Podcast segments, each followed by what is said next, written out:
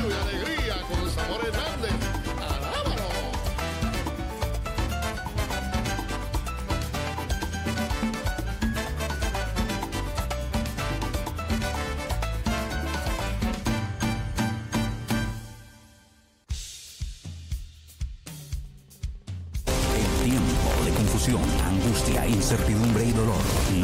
La esperanza de brindarle a usted el camino, la verdad y la vida. Cristo Jesús, quien a través de su mensaje quiere libertar, sanar y salvar, basados en el conocimiento de la poderosa palabra de Dios, que da vida a quienes en ella creen.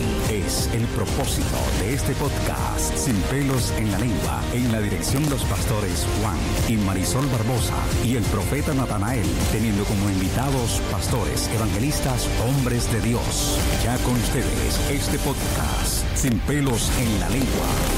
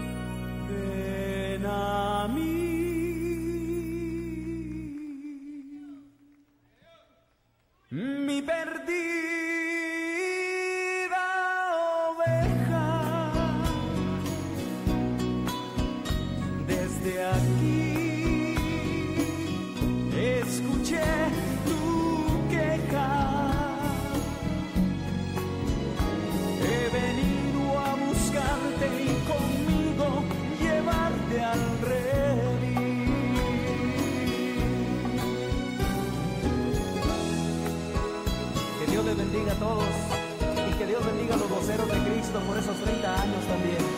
y un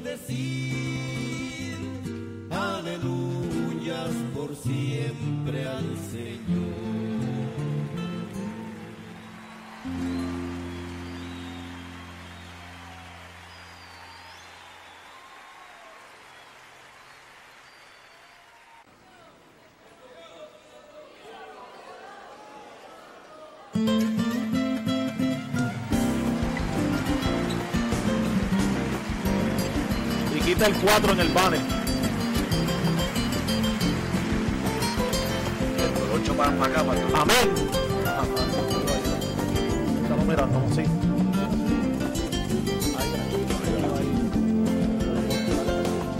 Amén. Le damos gloria al Señor en esta hermosa y gloriosa tarde poderosa del Señor.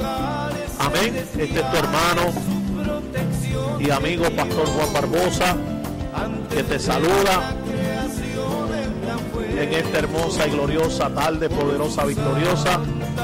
Estamos contentos, ¿verdad?, de poder estar aquí en otra programación más, ¿verdad?, de Sin Pelos en la Lengua. Usted tendremos un programa eh, especial, muy diferente, gloria al Señor, y yo sé que va a ser de mucha edificación, de mucha bendición, ¿verdad?, las vidas, gloria al que vive para siempre. Aleluya, así que estamos contentos, queremos saludarlo, ¿verdad? Eh, que me honra, ¿verdad?, poder estar aquí. Eh, quiero excusar a mi amada esposa, la pastora Marisol Barbosa, ¿verdad?, que no se encuentran con nosotros hoy. Pero se encuentra un hermano, un amigo, gloria al Señor, aleluya, que más adelante lo vamos a estar presentando, gloria al Señor para siempre, amén, así que eh, comparta la bendición, amén, si lo puedes compartir con un amigo, gloria al Señor, aleluya, mejor todavía, porque es importante evangelizar las almas, ¿verdad? Que escuchen las grandezas de Dios y cómo Dios puede obrar en una vida y transformarla, gloria al Señor, y, ¿verdad? Y hoy poder ser un siervo de Jesucristo, amén, como la palabra ¿verdad? Nos manda, gloria al Señor para siempre. Así que vamos a orar para así comenta- comenzar y aprovechar el tiempo. Padre, te damos gloria. Sí, mi Dios. Señor, gracias por tu amor, Bendecimos por tu tu misericordia, nombre, por este día maravilloso que tú nos has permitido, Toda Señor, levantarnos, tuya, Dios, Dios mío, mío. Padre.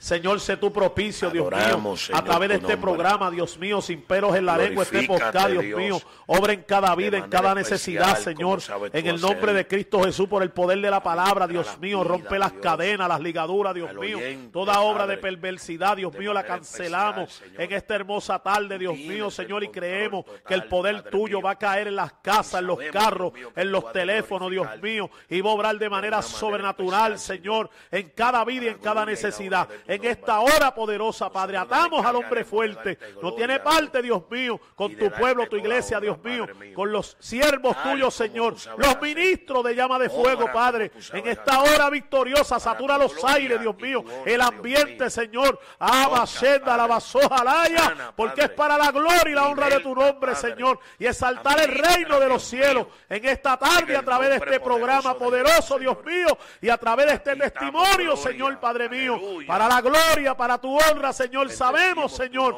que ya tú lo hiciste, está hecho Sí, en el Padre mío. poderoso nombre de tu Hijo, amado Jesucristo. Amén, amén, amén. Queremos, ¿verdad? Eh, gloria al Señor, presentar a nuestro hermano y amigo, gloria al Señor, que está con nosotros, nos, ¿verdad? Nos honra tenerlo en este programa. Gloria al Señor, que siempre sacamos un espacio para invitar diferentes ministerios, pastores, evangelistas y diferentes, ¿verdad? Eh, eh, temas, gloria al Señor, que tocamos, aleluya, gloria al Señor. Y hoy estamos con nosotros nuestro hermano y amigo, ¿verdad? Gloria al Señor, nuestro hermano José Mato, pero nosotros nos conocíamos en el bajo mundo como Eloísa. Gloria al Señor.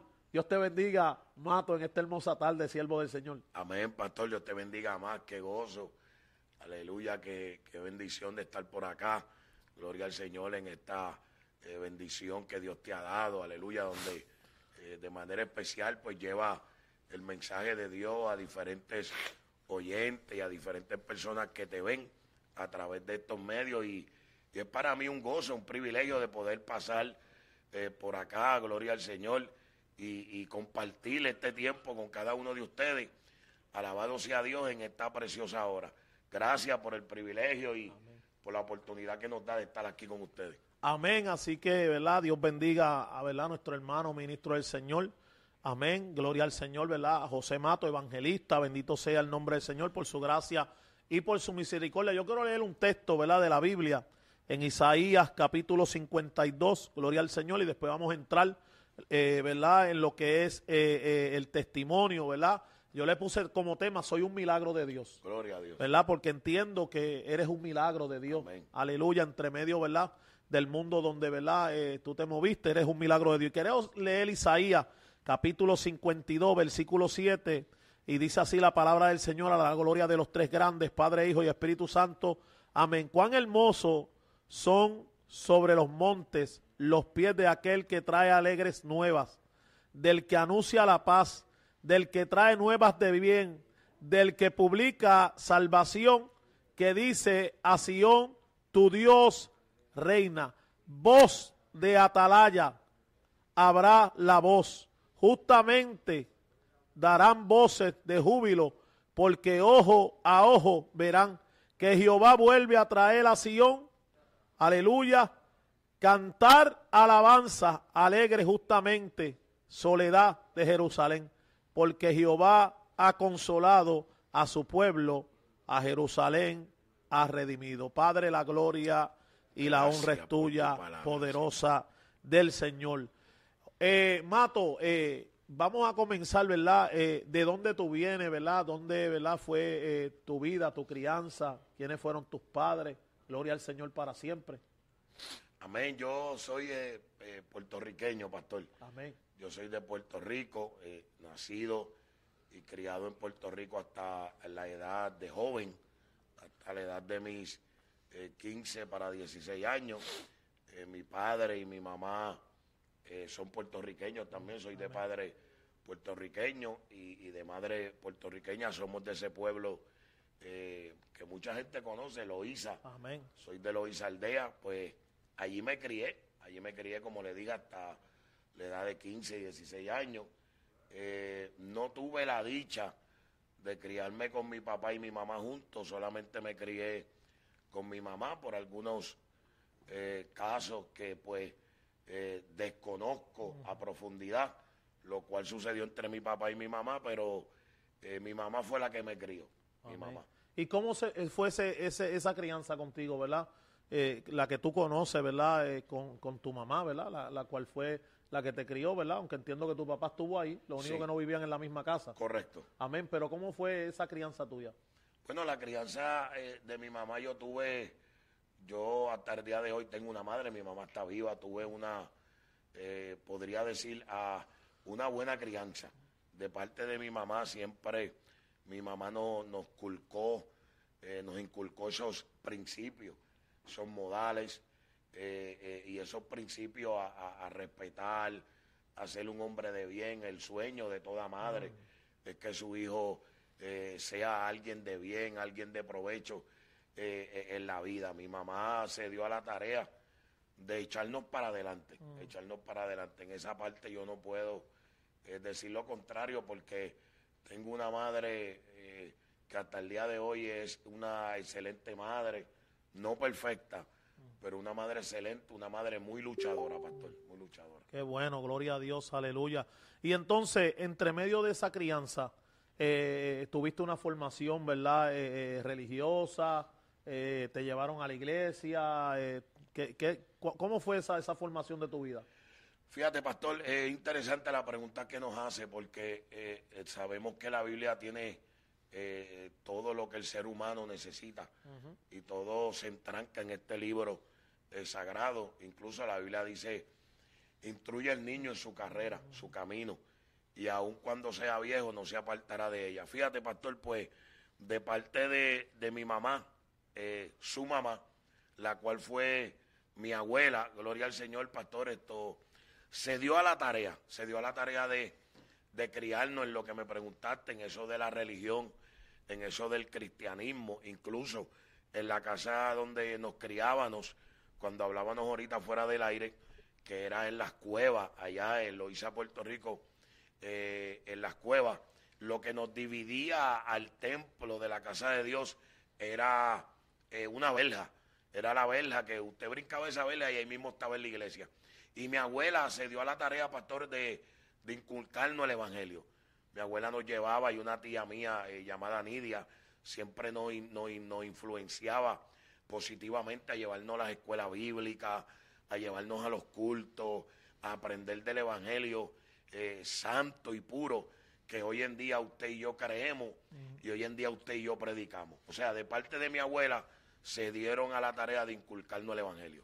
Amén. Significa que eh, visitaste la iglesia cuando era un niño, fuiste, llegaste a llegar a la escuelita bíblica. Sí. ¿Verdad? Amén. Gloria al Señor. ¿Te acuerdas del maestro, de la maestra de la escuela bíblica? Bueno, eh, incluso eh, no estamos tan viejos, ya todavía existe la, la hermana eh, Lucrecia. Wow. Cuando fui hace en algunos añitos para el velorio de mi abuela, eh, me, me- me sorprendí porque yo pensaba que ya ella no existía y todavía ella está allí perseverando como un roble, como un roble, como decimos, como ese palo de pino, enseñándole a, a- otras personas más inculcándole el Evangelio de Jesucristo, pastor. Wow, qué bendición. ah, de que, ¿verdad? Eh, lo que un día se sembró, ¿verdad? Eh, hoy lo podemos ver, ¿verdad? Gloria al Señor, aleluya, en la vida de nuestro hermano José Mato. Pero yo quisiera profundizar más, ¿verdad? Eh, ese tiempo de juventud, ¿cómo fue? ¿Cómo fue tu juventud? ¿Verdad? ¿Qué hiciste en tu juventud? ¿Verdad? Gloria al Señor para siempre. Aleluya, porque, ¿verdad? Entiendo que el- eh, la juventud es una, es una etapa bien difícil. Sí es. Es una etapa de curiosidad, es una etapa que uno descubre muchas cosas, no solamente en uno mismo, sino también en lo que se mueve alrededor de uno, y verdad, y uno va viendo, y, y, verdad, y las curiosidades, verdad, vienen a la vida de uno. ¿Cómo fue esa juventud tuya allá en el pueblo de Loíza? Mira, pastor, podría decir eh, que mi juventud fue una juventud normal eh, por un tiempo. Eh, digo normal por un tiempo, me refiero a un joven que le gustaba el deporte, como hablábamos fuera de las cámaras. Fui un muchacho que jugué pelota, eh, pelota, el béisbol, me gustaba la pelota. participé en pequeñas ligas de la pelota ya en mi pueblo de Loíza, e incluso como hablábamos, el pastor que hoy todavía existe, el pastor Julio Ortiz de la iglesia de Nueva Jerusalén, en Loíza fue mi dirigente. O sea, eh, compartí como un joven normal el béisbol, eh, como decimos nosotros, eh, jugué, jugué bolita, corrí caballo, brinqué cuica, ¿qué no hice? ¿Qué no hice? Por eso digo que fue normal hasta un cierto límite, hasta un cierto tiempo. Ya, pastor, que en nuestro pueblo de Loíza, muchos saben, o alrededor de la isla, en diferentes naciones también, muchos saben la influencia negativa que existe. Muchos saben la influencia negativa que existe allá en nuestro pueblo, la cual fue eh, tomando eh, y ganando terreno en mi vida, en mi juventud. Sabemos muy claro, pastor, venía yo pensando en esto, que eso de las fiestas patronales, por ejemplo, en nuestros pueblos, que se nos escondía lo original de, de, de- detrás de eso, ¿qué era?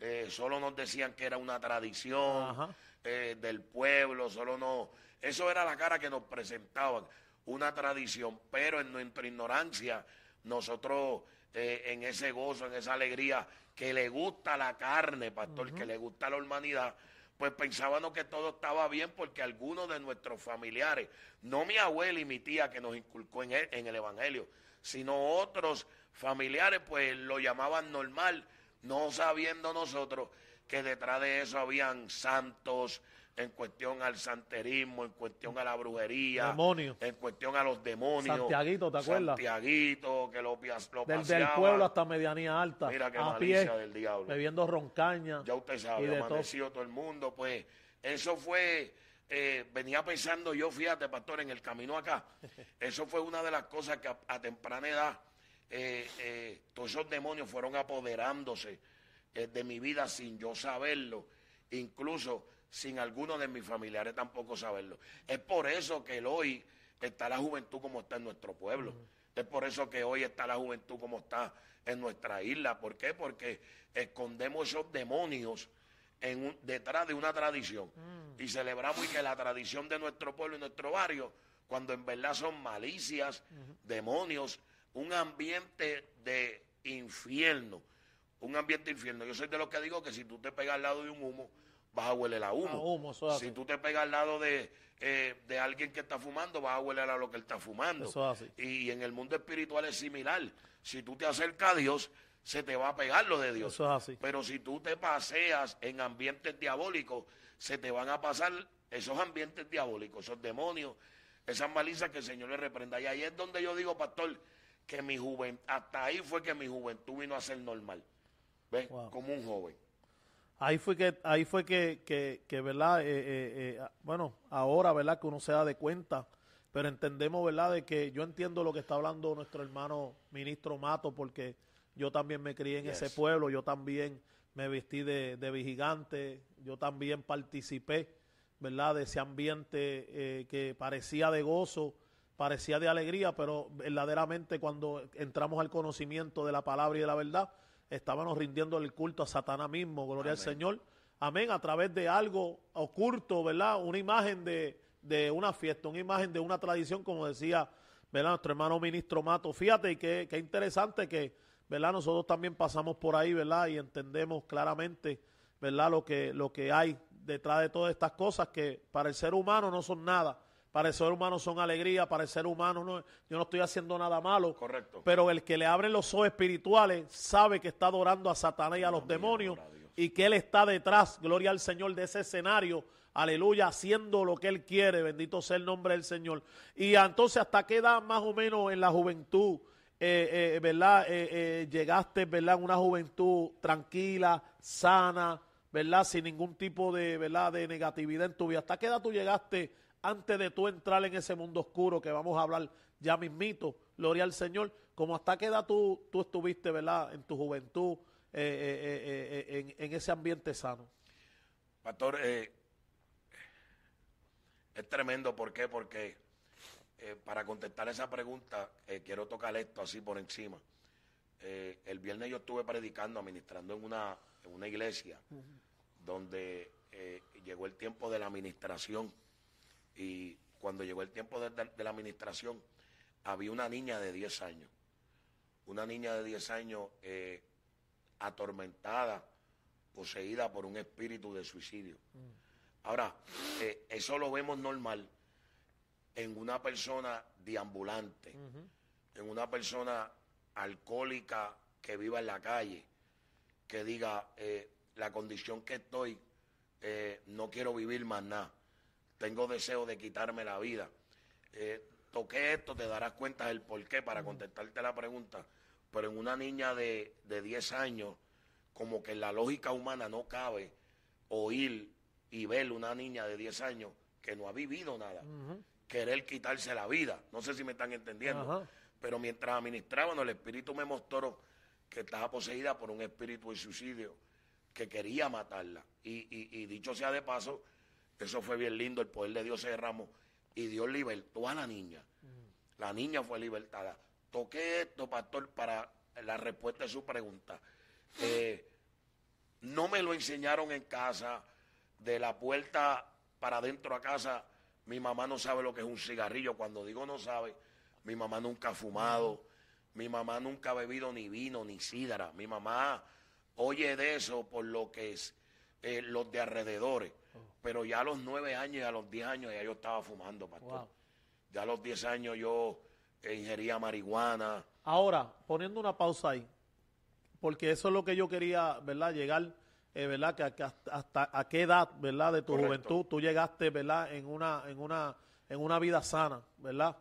¿Cómo, en qué forma, qué manera llega el cigarrillo, llega la marihuana si dentro de tu casa tu mamá no fumaba, tu mamá no tenía un, un ambiente hostil? Correcto. ¿Qué fue lo que te llevó o quién te llevó a, a, ¿verdad? a tomar ese, ese primer cigarrillo? Porque el cigarrillo viene primero. Correcto. Y después viene la marihuanita. marihuana, sí, ¿Cómo razón. llegó el cigarrillo? Fíjate, pastor, y, y es buena pregunta. Recuérdate que eh, nosotros salíamos a la escuela.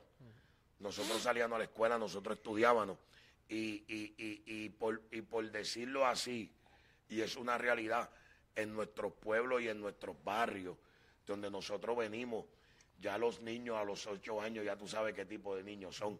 Siete, nueve años, tú sabes la mentalidad de esos niños, que yo fui uno de ellos. Muy desarrollado. En Puerto Rico la niñez tiene una, tiene una sabiduría tremenda y hablan como adultos. Demasiado. Sí. Por lo que se rodean. Exacto. por lo que se rodean, pues yo fui uno de esos. Por eso toqué las fiestas patronales Ajá. y todo este tipo de cosas. Y yo fui uno de esos niños.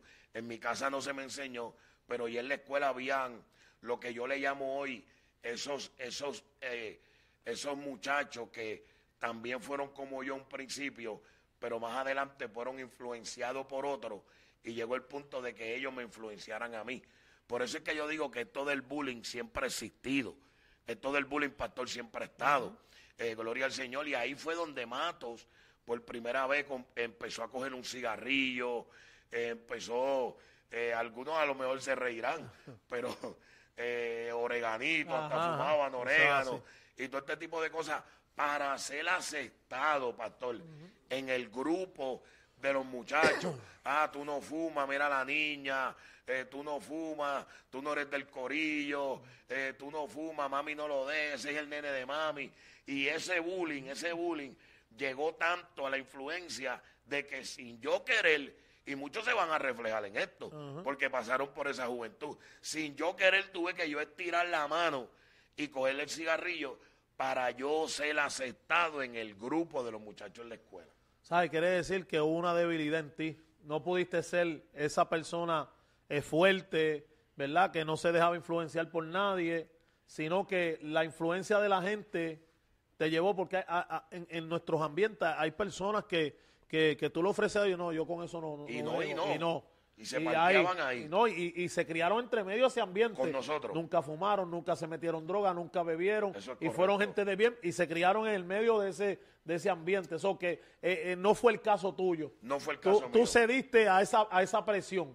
lamentablemente cedí a esa presión, eh, donde pues para ser aceptado en el grupo, tuve pues para mí, eh, la mentalidad era, que tengo que cogerlo, tengo que cogerlo. ¿Y qué pasa? Que al uno cogerlo, pues ya prueban a uno, a uno le va gustando eh, ese recibimiento, a uno le, le va gustando, soy parte del corillo, porque recuérdate otra cosa, pastor, que eh, eso de la música, la gente todavía no lo han podido entender. La música influencia. Ajá. La música coge la- las mentalidades y, y- y- y las tuerce de manera eh, eh, negativa o como de manera positiva. Las alabanzas a Dios. Cuando uno en un culto, uno se envuelve en esas alabanzas. Ajá. Pues en esa música satánica, eh, que si fumando marihuana, que si todos esos rap, todas esas cosas locas, pues uno se envolvía en eso. Y cuando eso, pues uno iba, los paris eran al lado de la casa, en una Ajá, marquesina, y si uno no botaba humo, para mí, Ajá. uno no estaba en la onda, uno no estaba en el grupo. y Tú no eres nadie. Tú no eres nadie. Y así fue donde Matos fue influenciándose por medio de todo ese tipo eh, de cosas y todo ese tipo de personas que me ¿Qué rodeaban. edad, qué edad fue eso? Bueno, ya eso era a los 10 años, a los 11 años de edad. No sé si me voy a adelantar. Yo me busqué mi primer caso Sí. con la justicia. allá ¿Ya Rico. marihuana a los 11? Ya fumaba marihuana a los 11. ¿En en qué momento llegaste a probar la marihuana? ¿En la misma, en la misma presión? ¿En el mismo corillo? ¿La misma gente? ¿Te dijeron las mismas cosas? Sí, porque recuérdate que ya estamos en la escuela. Estamos en la escuela. Esa presión de cigarrillo, esa presión de grupo. Ahora, ¿qué sucede? Que, eh, como decían, la Vela, el Castolayala, Ajá. el Yuquiyú, pues ya uno, eh, otras amistades que uno fue influenciado del cigarrillo, se pasaban en tal lugares eh, negativos, como lo que era el punto de droga del caserío, el punto de droga en la barriada. Eh, mira, Ochi, dale para acá. eh, mira, Ochi, coge para acá, vamos a estar allí. Allí vamos a fumar, allí esto. Pues ya uno para ser parte del grupo, uno se escapaba de la mamá. Cuando llegaba uno al caserío, pues uno, como toda persona, eh, le lavaba los carros a los que controlaban el caserío, le, le lavaba los caballos, etcétera, etcétera. Y ahí en ese ambiente lo que se fumaba era marihuana y muchas otras cosas Sí. más. Entonces, mientras se pasaba ese tabaco de marihuana, pastor, cuando yo vine a ver, yo lo tenía en la mano También. el- y en la boca ya. y en la boca botando humo, ya era parte de ese grupo. Ya era parte de ese grupo a un término donde yo tenía que salir todos los días a ver qué carro lavaba, a ver cómo lo hacía, para ya yo mismo eh, comprar mi propia marihuana, yo mismo comprar mi... Las mi- primeras son regaladas. las primeras son regaladas. Sí, porque el diablo al principio te lo da todo regalado, ¿verdad? mentiroso. Qué terrible. Todo empieza con algo regalado, pero allá después se convierte en una en un vicio, una adicción Sí. y ahora tú tienes que sustentarte. Ahora, en ese tiempo tu mamá no se dio de cuenta, eh, fumaba, eh, que te daba perfume. No, porque Eh. mi mamá sí se dio de cuenta. Ah, Recuérdate que quien nos conoce después de Dios, viviendo en el techo de mami, seguro que mami se da cuenta. Nosotros lo que hacíamos era que nos íbamos para el río, usted sabe, esa tra- Eran tantas cosas, pastor. No íbamos para el río. Ahí en el río pasaban un tiempo. Venía lo que se llamaba gota. Uno se echaba la gota. Ya la peste a marihuana se le Sí. fue. Porque uno se mojó en el agua del río. Ahora uno. Ahora la pela no es porque estaba fumando. Ahora la pela es porque me fui para Pa' el río, río. escondido. No, yo no estaba en el río. Y mami tenía un truco que tú sabes que en el río se le va la, la crema a Sí, uno. Y mami cogía y le hacía uno con la uña así. Tú estabas en el río, sí. Y ya uno, pues, pues, que me dé la pela por el río, Pero no por la marihuana. pero no por la marihuana. no lo sabía. Sí, pero llegó un punto donde ya mami, eh, las voces se corren. Sí. Los vecinos, tú sabes que uno eh, le llamaba tía. Ajá. Eh, los del vecindario, uno le llamaba tía, bendición tío. Ajá. Bendición tío, que no eran nada de sangre de uno, Ajá. pero uno los veía como unos padres, como unos tíos. Mira, yo creo que Joseito anda en malos pasos. Mm. Joseito está con el hijo de fulana. Joseito, Joseito está con el hijo fulano y el hijo fulano lo que fuma es esto. Y entonces mami se puso para mí En vela. en vela. Entonces yo tenía otro hermano, el único hermano de Paimay, que en paz descanse, que su muerte me dio muy duro, eh, compartiendo en el mismo cuarto y él estaba también en esos pasos. Incluso estaba más adelantado que yo en esa vida. So mami tenía dos que estaba pendiente. Tenía dos que estaba pendiente, entonces eh, mami empezó a darse cuenta, porque mami lo que hacía era que se escondía y me caí en el yuquillo. Se iba por vía repollo, me caí en la escuela y muchas veces ya mami cogió y me cogía Eh, con el humo, me cogía fumando, las pelas eran bien tremendas, mami me daba llorando, Seito, este no es el nene que yo crié, y te puedes imaginar Ajá. tantas cosas que me decía mi mamá. Oye, esa, eh, eh, eh, en, en ese, eh, ¿verdad? Que, quiero que, ¿verdad? Enfatizar en esto, porque yo sé que hay vida, hay jóvenes que van a Sí. verlo, están viendo, y este es el, no- este es el rol del programa, ¿verdad?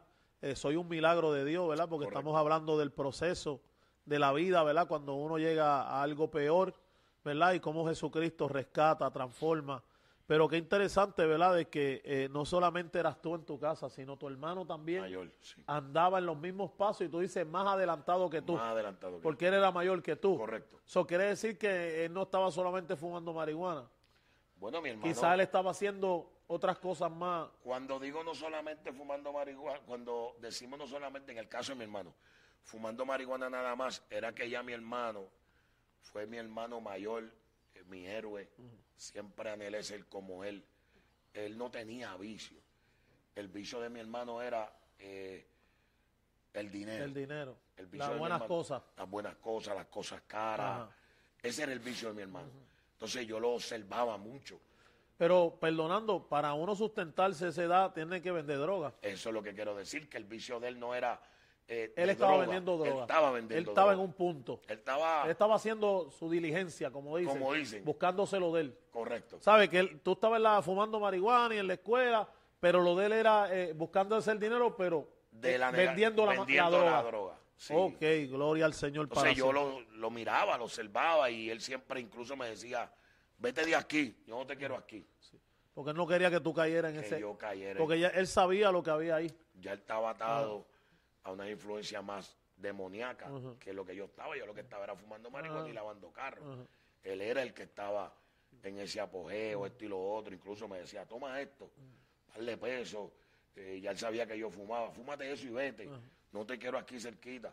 Pero decirme a mí no te quiero aquí cerquita, tú eres mi héroe y yo quiero ser como tú. Sabe que él era, él era un ejemplo, pero quizá él no, él, él no quería ser el ejemplo negativo, pero él estaba en lo negativo y estaba haciendo ejemplo negativo para ti porque tú estabas mirando lo que estaba haciendo y Correcto. cuando uno admira a alguien, uno quiere hacer lo que esa persona. Como quiera. Eh, no, y, no, y ahí es que uno no. va y ahí es que uno va a aterrizar en esa vida. ¿Qué edad fue eso? Eso Ese- fue ya a los 11 años, pastor. 11 años. 11 años. ¿Tu hermano qué edad ya tenía? Mi hermano me llevaba dos años. Dos años. Ya So, mi tu hermano tenía 13. 13 añitos. ¿Sabes? 12, 11 y 13. 14 tenía ya mi Ella hermano. sabe que, que en tu casa tu mamá estaba luchando con dos jóvenes, Y juveniles, ni jóvenes, juveniles, Juvenil, niños. que ya uno estaba vendiendo droga y el otro estaba fumando marihuana Correcto. y estaba en la calle.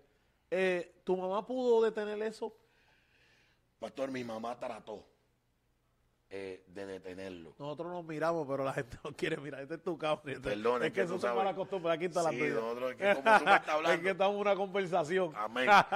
Gloria a Dios. Eso, por eso te estoy mirando, porque estamos Sí, en una sí, conversación. No, y a mí se- me olvida Sí. que ayer, que ayer que nos están viendo y Y escuchando. sería, sería, eh, sería inapropiado que tú conversando Eso es conmigo así, y yo no y dándote la espalda, Ajá, yo no sí. mirarte. Pero gloria a Dios que nos están enseñando sobre estas cámaras. No, pastor, mira, eh, y, y audiencia que nos escucha y amigos que nos escuchan. eh, pues sí, mi mamá trató muchísimas veces. Mi mamá dio todo por el todo. Incluso mi mamá tenía, tiene un solo hermano. Y mi mamá lo mandaba a buscar porque no podía con nosotros. Wow. Mi mamá le decía a tío, a, a nuestro tío, mira, brega con estos muchachos. Mira a ver lo que tú haces con estos muchachos. Yo no puedo. Ahora mismo Joséito está en el caserío. Eh, Avi está en el caserío. Yo me recuerdo que nosotros llegábamos con 11 años, 10 años.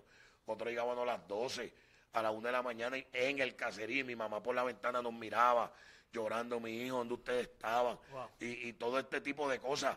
Eh, mi mamá trató y trató, pero no pudo. ¿Sabe por qué mi mamá no pudo, pastor? ¿Por qué? porque ya era una influencia espiritual, ya eran ataduras, ya eran eh, demonios que controlaban a sus hijos, ya eran espíritus inmundos que estaban apoderados de nuestras vidas. ¿Ve?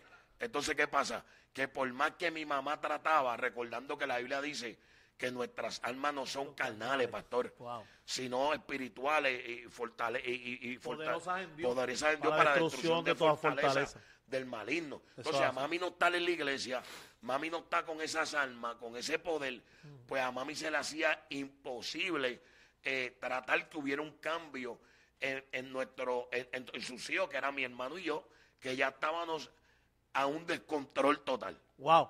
Fíjate, me estaba diciendo que a tal grado llegó, ¿verdad? Tu desobediencia en tu hogar, ¿verdad? Y la influencia de la gente que te rodeaba, ¿verdad? Que la- eh, hay un dicho que nosotros decimos allá en Puerto Rico, en Loíza, dime con quién anda y, te diré quién eres. Eso no está en la Biblia, eso es un dicho que nosotros nos criamos así.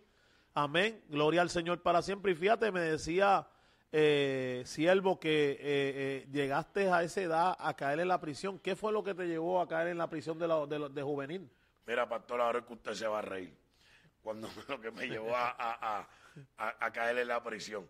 ¿Sabe que nosotros, pues, estaba el que controlaba el caserío? Ajá. Y nosotros, por, nosotros hacíamos lo que sea por estar en el grupo.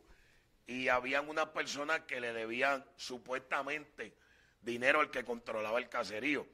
Y el que controlaba el caserío nos envía a mí y a otro más que en paz descanse, que hoy no vive por esos malos pasos que llevaba. El que estaba en el caserío nos dijo, ¿usted sabe dónde vive fulano? Y nosotros sí. Pues métanse en allí y, y llévenle todo lo que ustedes puedan llevarle. Wow. Entonces nosotros nos metimos allí y nosotros pues nos gustaban los caballos, pastor, nos gustaban eh, las peleas de gallo, nosotros, yo crecí en todo eso, todo ese bandidaje crecimos nosotros. Pues nosotros nos metimos allí y no encontramos nada, y encontramos dos caballos buenos. Y allí le robamos dos caballos Ay, ay, ay. y salimos con los caballos como si los caballos fueran de nosotros. El dueño del caserío mandó y nosotros vamos a hacer esto. Y cuando íbamos cruzando por Villa Cañona, nos bloqueó saturación. Eh, Saturación nos bloqueó, nos cogió, eran caballos de paso fino, los caballos de paso fino no corren rápido, no pudimos escaparnos.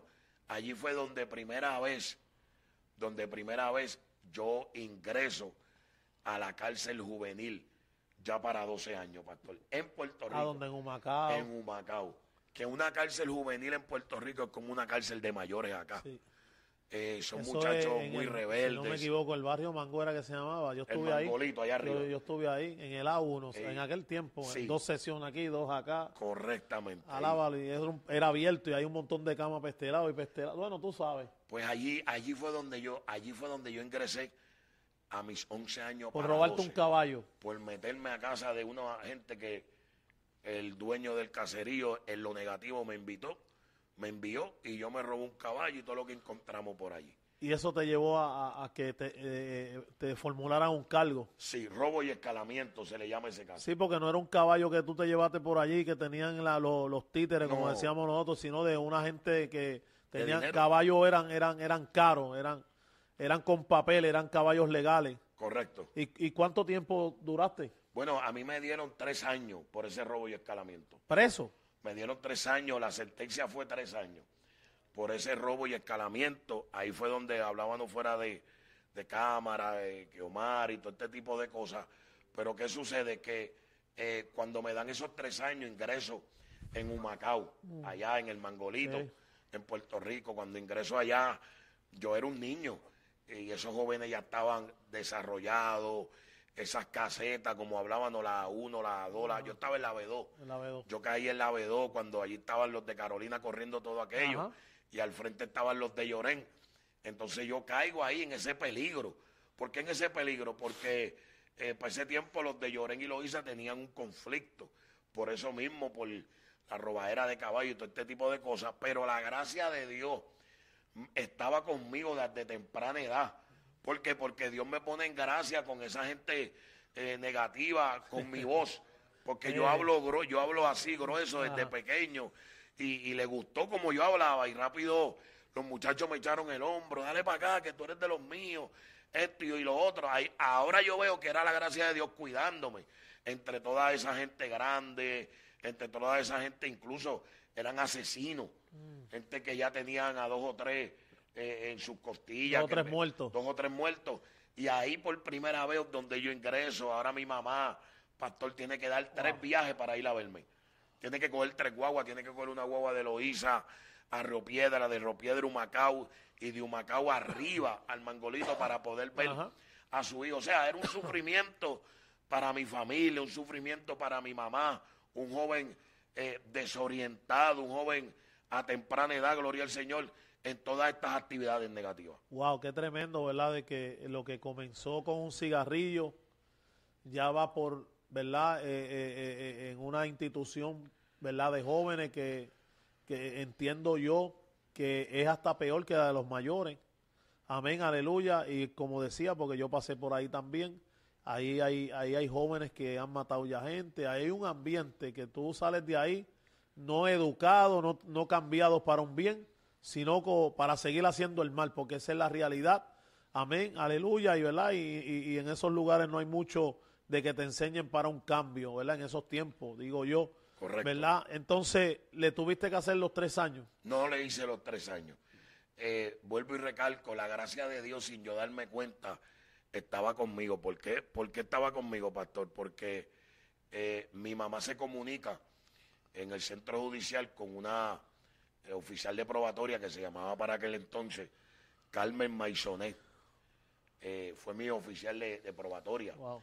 Carmen Maisonet. Entonces, cuando estoy ingresado, eh, como era el primer, el primer, eh, el primer delito que me había, que yo había cometido, no tenía otros más delitos, cogido por la justicia, pues llegan a un acuerdo de que yo los hiciera en un programa, de sacarme para un programa.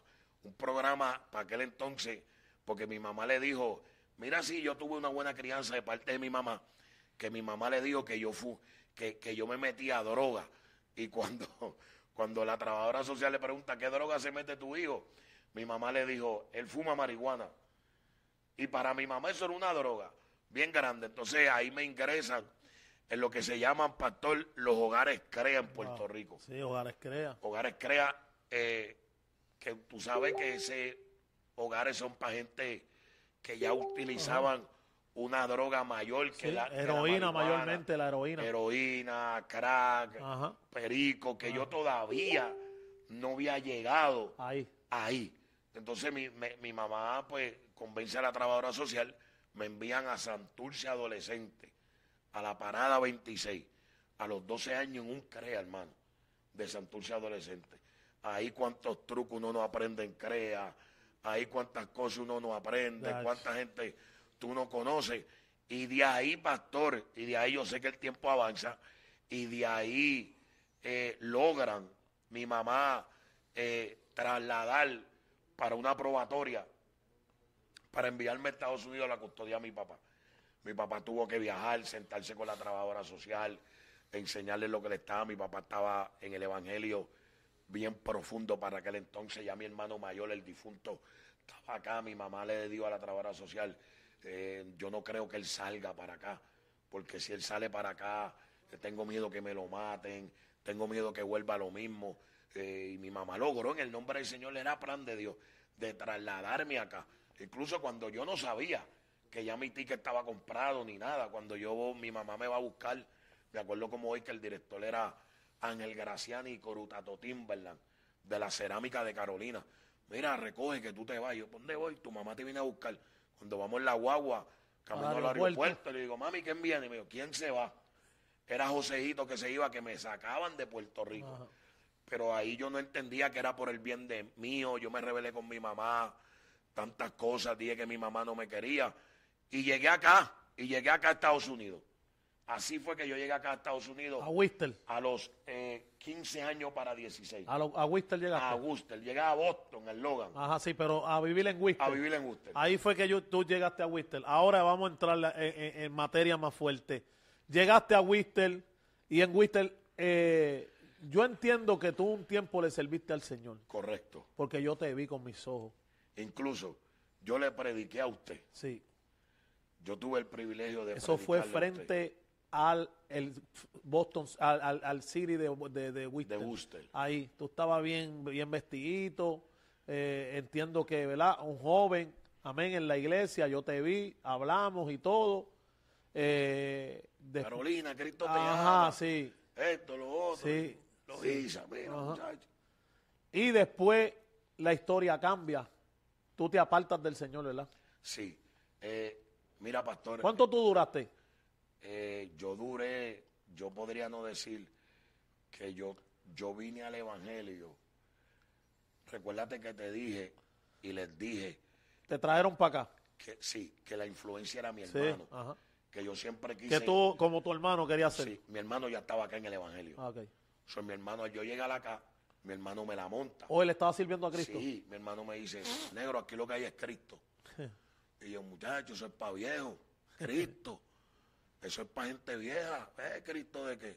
Entonces yo estaba revelado con mi papá porque mi papá, el enemigo me puso en la mente, oigan los jóvenes Ajá. que todavía están revelados Eso con sus es. padres, que todavía no pueden perdonar a sus padres, pastor, Mm. que todavía no pueden perdonar a sus madres, ¿eh? que tu padre eh, no pudo vivir con tu madre por algunas razones y, y- y- y- y- y los familiares allá te inculcaron que tu padre te abandonó, que tu padre te dejó, pues a mí pasó similar. Entonces cuando yo llego acá a, a- a Boston, a Logan, veo a mi padre con mi hermano y mi hermano negro, lo que hay es Cristo, yo, es para viejo. Saluda a mi padre, yo no conozco a ese hombre, ese hombre no es pai mío. Yo tengo mi madre y ese hombre yo no lo conozco. Revelado con mi papá. Y ahora el enemigo me pone a revelarme con mami porque me soltó para acá. ¿Qué pasa? Que mi hermano me coge en el cuarto y me entra, me entra fuerte. Me dice, tú sabes cómo yo estaba, tú sabes que yo era tu héroe. Ahora tu héroe está en Cristo. O sea, en sí yo vine al Evangelio eh, por seguir las pisadas de mi hermano. Bajo presión. Bajo, podría Él no te decir, montó presión. eh, macho, dale para acá. No fue que tú realmente Tuvo fue una experiencia. Tú, tú entraste bajo la presión de él. mi hermano está ahí, mi hermano me está jalando, no conozco aquí, me voy para la iglesia No con hay mi de hermano. otra. No hay Tengo- de otra. Tengo que irme con, con- Y así fue que empecé yo a servirle a Dios. Incluso eh, mi papá, yo tuve casi seis, años- seis meses, casi para un año, cuando vivía en Tacoma en el 23, en el tercer piso. Yo salía de mi cuarto, pastor, cuando llegaba la hora de comer y, y estaba tan revelado con él que yo cogía la comida, me la llevaba para el cuarto, comía en el cuarto, viraba para la cocina, lavaba el plato y viraba para el cuarto. O sea, no había diálogo, no había Wow. conversación, atado, revelado con mi padre y mi hermano, y mi hermano me decía, chico, cálmate, cógelo con calma. Y yo no quiero saber de ese hombre. Ese hombre no es mi padre. Eh, Yo no conozco a ese hombre. Bastante que mi mamá eh, luchó para echarnos para adelante. Y mi, y mi hermano, pero Cristo llegó. Él es nuevo. Mira, yo soy nuevo. Y yo, está bien, pero yo no quiero saber del Evangelio. No quiero saber de esas cosas. Yo lo que quiero es que hasta que yo no me vengue de él, yo no voy a estar quieto. Hasta que mi papá no me las pague a mí, yo no voy a estar quieto. Y esa era mi mentalidad. Pero ¿cómo que tú querías que tu país te las pagara? ¿En qué Por- sentido? Porque usted sabe lo que es en el caserío, ver los Sí, tiroteos, sí. ver eh, eh, eh, todas esas cosas, todas esas balas volando, Sí, sí. todo ese peligro. Entonces ver a mi mamá a las 4 de la mañana en una parada para irle a trabajar, a echarme a mí para adelante. Yo cuando vi eso, yo dije, ¿y dónde está mi papá? ¿Nunca tú tuviste comunicación con él? No, Él te buscaba. no había ese, Me buscaba mi tío. pero él no. Él se vino para acá, para Estados Unidos. Pero él nunca, él no te buscaba, no te llamaba, mira, es- así, no, asado. porque ah, recuérdate que, que cuando, cuando una persona, ¿sabes cómo son esa gente en Puerto Rico? Y pensar las mujeres. Cuando una mujer se deja con un hombre no en buena, se lo da cuando le da la gana. Eso Tú ves el así. hijo cuando yo quiera. Eso es así. Tú lo buscas cuando yo quiera. Tú te lo llevas cuando yo, Yo quiera. conozco eso. Yo sé de eso. Entonces había eso en el ambiente donde yo, Yo me tengo una hija de 22 años que Tú no ha sido lo fácil. No, no ha sido eso. fácil. Yo todavía estoy orando. Mira, Que Dios se le mete en el corazón. usted puede reflejar. No, yo te estoy entendiendo. A- a la- yo lo que quiero es que los que nos están viendo y escuchando, porque esa es la importancia de este testimonio. Sí. ¿Verdad, amén? Eh, eh, ¿Verdad? Todo lo que ha pasado está revelado con tu país. No quieres saber de tu país porque tú entiendes que tu papá fue mal, lo hizo mal, dejó a tu maíz sola, aún sin tú saber por qué se dejaron. Es Pero para ti. ¿Verdad? Eh, eh, eh, el culpable era él de todo el asunto de tu mamá. Mami no tiene la culpa, sin yo saber, porque eh, ah, recuérdate que al yo ver a mi mamá, como te decía, temprano, irse a luchar por nosotros, pues ¿quién queda mal en la película? Sí, Mi el papá. padre, el padre. sí. Se ve mal, entonces los otros familiares se dieron a la tarea de, eh, tu papá no está, mira, entonces iba un tío de parte de mi papá. El hermano de tu papá. El, el hermano de mi papá y mi mamá nos soltaba y era que íbamos allá a Medianía. En Medianía es donde vivía la familia de mi papá. Ahí era que mi papá nos veía. Ahí era que pasaban un tiempito con él. Él se iba, estaba en sus cosas, bebedera, para aquí, para allá, nos dejaba allá con nuestra abuela. Pero siempre crecí con eso. Siempre crecí con eso. ¿Y qué pasa, pastor? Que cuando llego aquí, llego a Tacoma, Y llega a la casa de tu país. llego a la casa de mi papá, el hombre que yo no quiero ver, el hombre que yo quiero sin pelo en la lengua, como dice este programa, Ajá. que yo quiero asesinar, el hombre que yo me la quiero vengármela, el hombre que se la hizo a mi mamá O tu, para mí. tu venganza era de matar a tu propio padre. Mi venganza era yo quiero matar a mi papá. Ah, ya. Y, esto- y tú estás viviendo dentro del techo de él. El techo de Pero mi el papá. pai tuyo ahora es evangélico. Y tiene la cobertura. ¿Qué de Dios. problema? Qué lío. Ah. Entonces, ¿qué pasa? Que por más que uno planea, por más que uno, Sí. ¿cómo lo voy a hacer? Ajá. Había un cerco. Ahí está, ahí está Dios metido. Ahí está el Espíritu Santo Ay, ay, metido. ay. Entonces yo en el cuarto, buscando cómo hacerlo, ahora tengo a mi hermano, que Dios lo, lo usó Dos. mucho. Dos contra uno. ¿Quién va a hacer algo? No, terrible. Entonces, para mí, mi mentalidad es, mi hermano me va a ayudar porque mi hermano pasó lo mismo. Ajá. No fui yo solo, ¿entiendes? Fuimos los dos. A la que yo le ponga este caso a mi hermano, mi hermano va a decir, ¿cuándo tú quieres hacerlo? Pero a la que yo voy a poner mi hermano y mi hermano me dice, tú te estás volviendo loco. ¿Qué es lo que te pasa a ti? Tú viniste con una mentalidad, una mentalidad bien loca de la isla. Ese es nuestro país. Nosotros estamos en la iglesia ahora. Y yo, chico, ¿pero qué te pasó a ti? ¿Quién te comió la mente a ti? Tú Ay, te estás ay. volviendo loco. Es mi hermano diciéndome a mí que me volví loco. Y yo diciéndole a mi hermano, te volviste loco tú. Que alguien le comió la mente Que a tu alguien le comió la mente a mi hermano. Sin saber yo que mi hermano había tenido un encuentro con el Espíritu Santo. ¿eh? Entonces yo le digo, tú sabes lo que él nos hizo.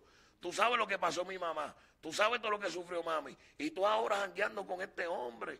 Y tú ahora lo más bien con este hombre. ¿Qué te pasa a ti? Con la Biblia para arriba, para arriba, él. abajo. Y yo lo veía, yo te voy a ser sincero, yo lo veía y, y, y, y eso a mí, lo que tenía por dentro, me mordía. Sí, sí. Eso, eh, el endemoniado. No, y un- eh, los demonios que uno tiene no aguantan eso. Exacto, y yo veía a mi papá así, veía a mi hermano así. Y yo decía, no te preocupes que un día, no te preocupes un día. Pero ¿qué pasa, pastor? Que ahí es donde tú me, me- me- donde yo te predico, Ajá. que tú me ves las cosas de Dios. ¿Y cómo tú caes en que tu hermano te está montando la presión, es que predicándote? vamos. Tú le dices, eso es para viejo, yo no quiero saber. Un día me levanto a las 4 de la mañana, Vamos hay un, para la iglesia. hay un solo baño. Ay, ay, ay. Cuando voy a entrar Sí, al baño, Sí, en Tacoma, sí, un sí, solo baño. un solo baño. Está mi, papá, está mi papá afeitándose. Y la puerta no está trancada completa, está, hay una renguilla entre medio. Y que tú yo lo ves. Yo prefería ir a orinar afuera por tal de no chocar de frente con él. Wow. Y cuando mi papá me ve y discierne eso, me dice, hijo, yo me salgo, entra tú. Y yo bajé la cabeza así, ah, medio dormido, refunfuñando, él se salió. Yo entré, cuando entré que estoy haciendo la necesidad, él entra rápido y tranca la puerta. Hay un hombre grande. Trancó la puerta, yo no tengo un cuchillo. Ah, no hay nada. Yo no tengo nada. Esa es mi mentalidad. Ajá.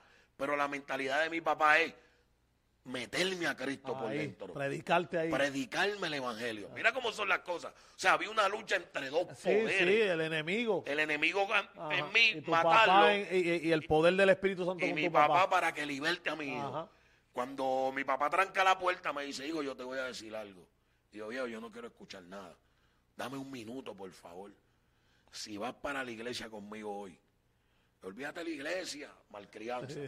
Yo no quiero saber de la iglesia. Rebeldía, rebelde, un muchacho rebelde. Oye, así hay evangélicos sin pelo en la lengua. Sí. Que son respondones así, rebeldongos. sí, No hay humildad en ellos. malcriado. Amacenda, la basoja. Y dicen que tienen a Cristo. No, no, no, no. no. Y dicen Muchacho. que se van con el No, Señor. muchacho, Entonces, imposible, en la imposible. iglesia hablan lengua y en la casa hablan Eje, ese idioma. alaba. ¿Eh? Ah, sí. Entonces, eh, que, que tiene que chequearte. No, porque, imposible, eh, una fuente no puede dar No, dos aguas. no, no, no, no se puede, no, no, no podemos estar sentados con el diablo y con Dios a la vez, ¿no? No. Entonces, cuando estoy ahí, pastor, cuando estoy ahí, bueno, estoy sin pelo en la te- lengua te- terriblemente. Te tiró un pescado, oíste. Me tiró un pescado, mi brother me dijo. ¿Sabes lo que me dijo? Me dijo, si vas para la iglesia conmigo, te voy, yo era loco con las tenis. Te voy a comprar unas tenis Ay, y una- ay, ay. y una pizza. Hecho, yo mal criado le dije, quédate con las tenis y con la pizza.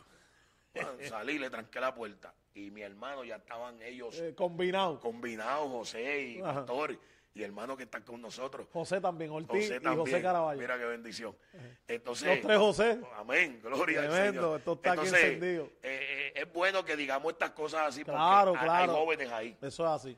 hay gente ahí revelado, pastor, Así que adoran a Dios pero están revelados con sus padres. Wow, Adoran a Dios pero todavía no han perdonado a su madre. wow. Así. Están ahí, en la sociedad de jóvenes. Es más, han crecido. Están en la sociedad de los caballeros, Wow. en la sociedad de las damas, pero todavía tienen esa raíz de amargura. Wow. Todavía tienen ese corazón eh, eh, eh, oscuro en esa área. Sí, porque tú sabes por qué es eso. Eso es. Usted, esto es, mira, mira, te lo voy a ilustrar, te lo, te lo voy a ilustrar.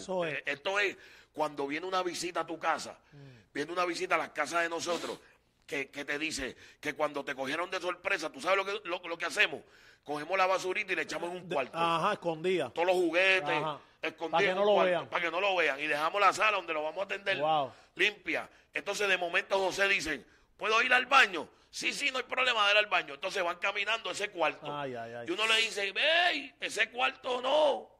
Pero ¿por qué le decimos ese cuarto no? Porque se está regado. Porque se está, regado. Pues así mismo. Ahí está desordenado. Está desordenado. Hay cosas que no están supuestas a estar Wow. por ahí tiradas. Entonces, así mismo son esos corazones, pastor. Wow. Que Dios quiere entrar a esa habitación Wow. Mm. donde esa parte de tu corazón está sucia. Donde esa parte de tu corazón Dios quiere bregar con Ay, ella. avanzo, donde Dios quiere quitar esa raíz de amargura que tiene con tu tío. Que tiene con tu abuelo. Que tiene con tu padre. Pero tú dices gloria a Dios en la iglesia. Pero no, pues, no, no dejas que Dios te lo quite. Tú dices me voy con él, pero no dejas que Dios trate ahí. Entonces, así no se puede servirle a ¿Tú sabes Dios. dónde se revelan esas áreas? Cuando hay un poco de presión Sí, de la otra parte, sea de un hermano o sea de un líder, de un pastor. Cuando hay un poco de presión, Correcto. esa parte sin ellos, eh, eh, ¿verdad? Darse de cuenta. la- Oye, yo llevo bendito 13 sea años Dios. pastoreando. tú puedes hablar de Gente eso. con ministerio, gente que predica, yo los he visto aquí, yo los he visto en este ministerio en 13 años, Gloria al Señor. que, con potenciales, pero hay áreas en su vida que no se las han entregado a Dios. Correcto. Y, y ellos no se dan de cuenta. no, Pero no- el que está acá se da de cuenta que hay algo que está ahí no está funcionando bien. sí. Y no dejan que, que entren a ese cuarto. No, porque, eh, eh, pa- mire hermano, lo protegen tanto. Wow. Protegen eso tanto como lo protegía yo. Wow. Lo protegen tanto. Incluso si tú supieras. Es más, cuando se da el mensaje. Ahora mismo hay dos o tres que van a ver los tíos. Eso es así. Ah, Que esto los va a tocar, los que no van a estar de acuerdo con esto. Eso es así. Mm. Que esto le va a caer como bomba. Entonces, ¿qué pasa? Que dicen, eh, cuando viene un tío, cuando viene una persona y dice, dice, eh, eh, el diablo está usando a tío. No, Ajá. tío te está diciendo la verdad, porque tío te dijo, adiós, pero tú eres cristiano y no has podido perdonar a, a tu hermana. Wow. Ah, pero tú estás aleluyando y tú me invitas para la iglesia y todavía no has podido perdonar a tu padre. No, y así Están ahí, hasta pastor. en la iglesia. Están ahí. Hay gente que no sabe ni perdonar al hermano. No saben. Hay gente que dice que te perdonaron, pero no quieren estar al lado tuyo. Esto es tan grande. Ay, esto ay, es de ay, ay, ministro para abajo. Sí, sí. de pastores Del en altar, del desde el altar, altar, altar. evangelista en que hay una Ajá. actividad en el altar, Wow.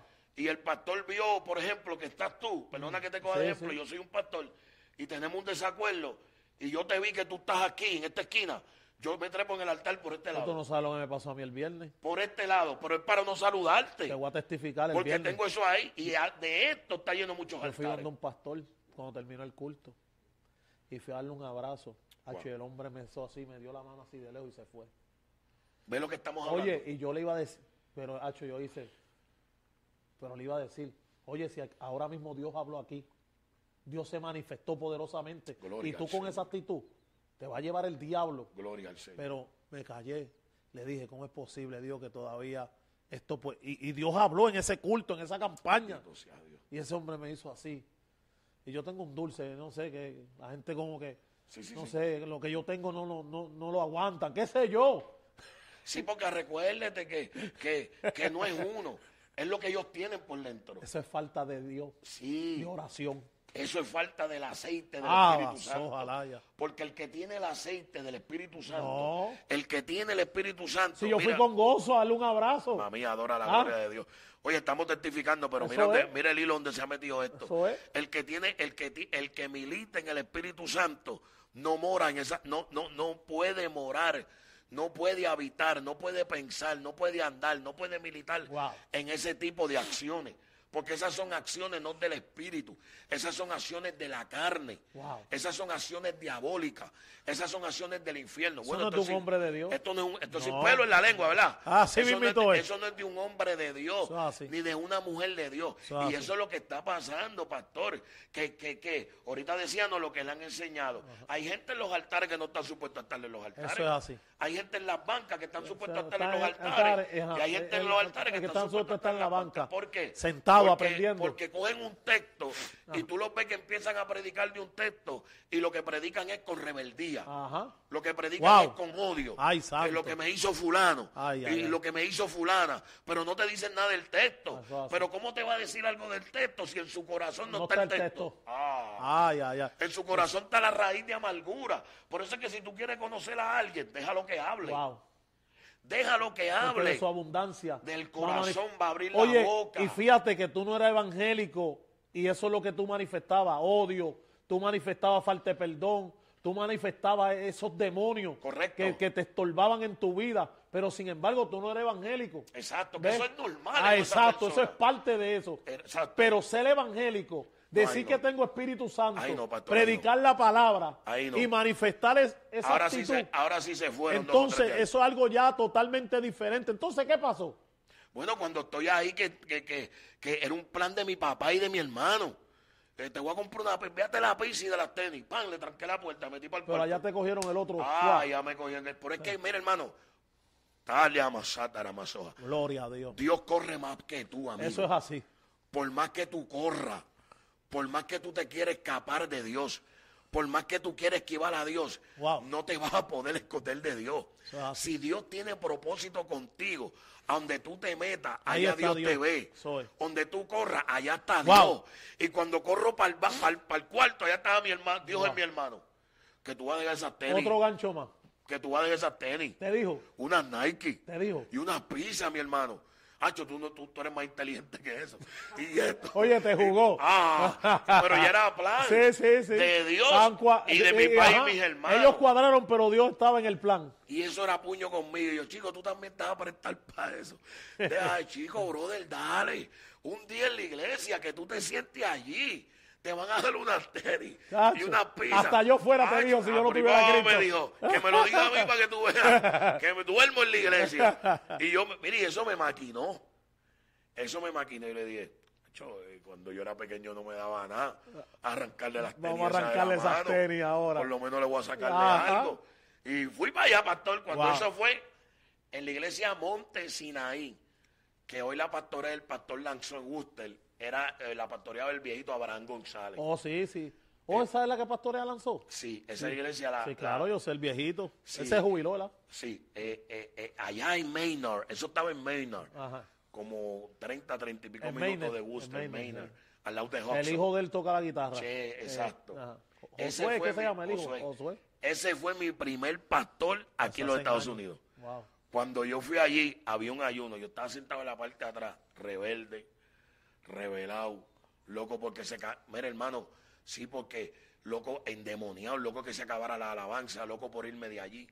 ¿Y qué pasa? Que cae el poder de Dios. Wow. Pastor, no hay gente que se resista al poder de No se Dios. puede. El poder de Dios es grande. El poder de Dios es poderoso. No hay, no hay nadie que Yo pueda. no con eso. sé cómo yo llegué al altar, Pero llegaste al altar. pero llegué al altar. Y lágrimas, y Wow. lágrimas, y lágrimas, y lágrimas, José, y lágrimas, y lágrimas, y lágrimas. Ya era para despedir el culto. Y yo con lágrimas en el altar y lágrimas en el altar. Ahí fue la primera vez wow. que yo le di un abrazo a mi padre después de ese nombre. Cuando yo miré para atrás, sí, está mi hermano y está mi papá en el altar. Me la reguindé a mi papá así en el cuello. Y eso era allí gritando y gritando y gritando. Y mi papá dándole gracias a Dios. Y mi papá dándole gracias a. Dios. Orando, Señor, gracias, gracias. Ahí después empieza una conversación normalmente inicia entre mi papá y yo. Pero eso lo hizo Wow. El Espíritu Santo. No hay otro. Eso lo hace el Espíritu de Dios.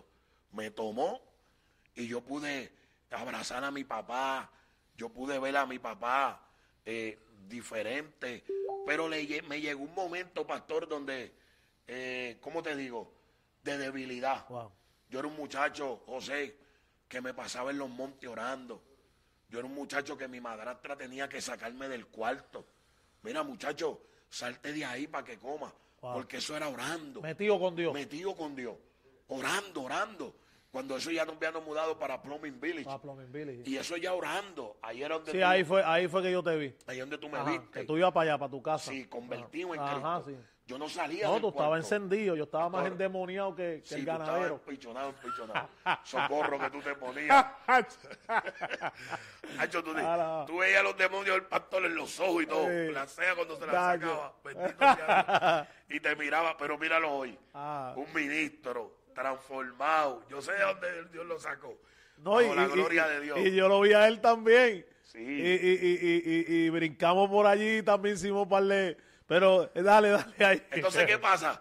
Que ahí empiezo a, a conversar con mi papá, Dios empiezo a obrar, yo empiezo a meterme con Dios, eh, a buscar a Dios, a servirle a Dios de una manera especial. Pero, pastor, mira, eh, llegó un momento, joven que me escucha, caballero, dama, eh, por favor, no te desenfoque. No importa cuál sea la problemática, no importa cuál sea su circunstancia, José que están aquí, los que nos están escuchando, no se desenfoquen. Vendrán problemas, vendrán circunstancias, vendrán problemas, vendrán si- situaciones que estarán fuera de tus manos, pero no te desenfoques, confíen en Dios. Dios ha de ayudarlo, Dios ha de bendecirlo. Y, y yo hice lo contrario. Yo me refugié en mi fuerza. Wow. Yo me refugié en lo que yo aprendí cuando joven. Soy adulto, mi país no está para estar manteniéndome. De la única manera que yo no había trabajado nunca en mi vida. Wow. De la única manera que yo sé buscarme el peso. Es como yo vi a mi hermano hacerlo. Es como yo vi en el caserío. Y ahí que arranco yo para Tacoma. Wow. Y empiezo a conocer gente de allá, gente de acá. Ahí te apartaste. Ahí fue donde me aparté. Wow. ¿Cuánto la- duraste? La debilidad, apartado. No, no, ¿cuánto duraste? No, En yo iglesia. sé. ¿Cuánto duraste ese tiempo donde eh, fuiste por las tenis, por la Sí. pizza, que hay poder de Dios, decir que, te convierte, estás buscando a Dios? Alrededor de uno a, a tres años. Uno a tres años. O, dos, o uno a dos años y pico por ahí. Duré ahí. ¿Qué te llevó a apartarte? El desenfoque. Wow. No entendía. ah, Recuérdate que al Espíritu Santo libertarme, todavía hay un espíritu. Por eso es que la Biblia dice, oigan esto. La Biblia dice que el espíritu inmundo que salió del Wow. hombre, Está dando vueltas. dando vueltas. Eso es. Entonces dice que dice, mira lo atrevido que es ese espíritu. Que dice, y como único podemos reprocharlo en el nombre de Jesús. Ese espíritu dice, espíritu inmundo dice, volveré a la casa de mí, donde yo estaba. Wow. Mi casa la llama. Wow. Y la encuentra ordenada y vacía. Mm. Ordenada porque Cristo lo ordenó. Vacía porque me descuidé Wow. en los ejercicios espirituales. Y, y- y ahí vino el vacío espiritual. Esa vida de oración menguó en tu vida. menguó en mí. Wow. ¿Sabe por qué menguó en mí? Porque ahora veo, veo, veo un padre, oigan esto que esto es importante, esto es importante. Veo un padre que antes yo odiaba doctrinándome. Mira lo que usa el enemigo. Un padre que antes yo odiaba doctrinándome. No, ahora tú tienes que caminar así. Y esa presión. No, ahora tú tienes que andar así. Deber dejar que el espíritu que me llevó a perdonarlo tratara conmigo, quiso hacerlo él con su fuerza. Entonces, ¿qué hizo eso? Eso hizo despertar o volver nuevamente la mentalidad que yo tenía antes. Pero yo quiero, yo quiero tomar una pausa en eso que tú dijiste ahí. Una pausa. Acuérdate que tu padre lo está haciendo como padre. Pero no lo entendía. Ajá, pero vamos a arreglar eso ahora. Sí. Porque se, se puede escuchar. Y malinterpretar. Ah, ahí, Gracias por ahí, eso. Como pastor quiero ah, Sí. esto. Es tu papá, es como yo. Yo soy un padre espiritual para aquí una, una iglesia. ¿Qué es lo mejor que yo quiero? Lo- el bien para ellos. Para que ellos caminen. Sí, correcto. Entonces, ¿qué va a pasar?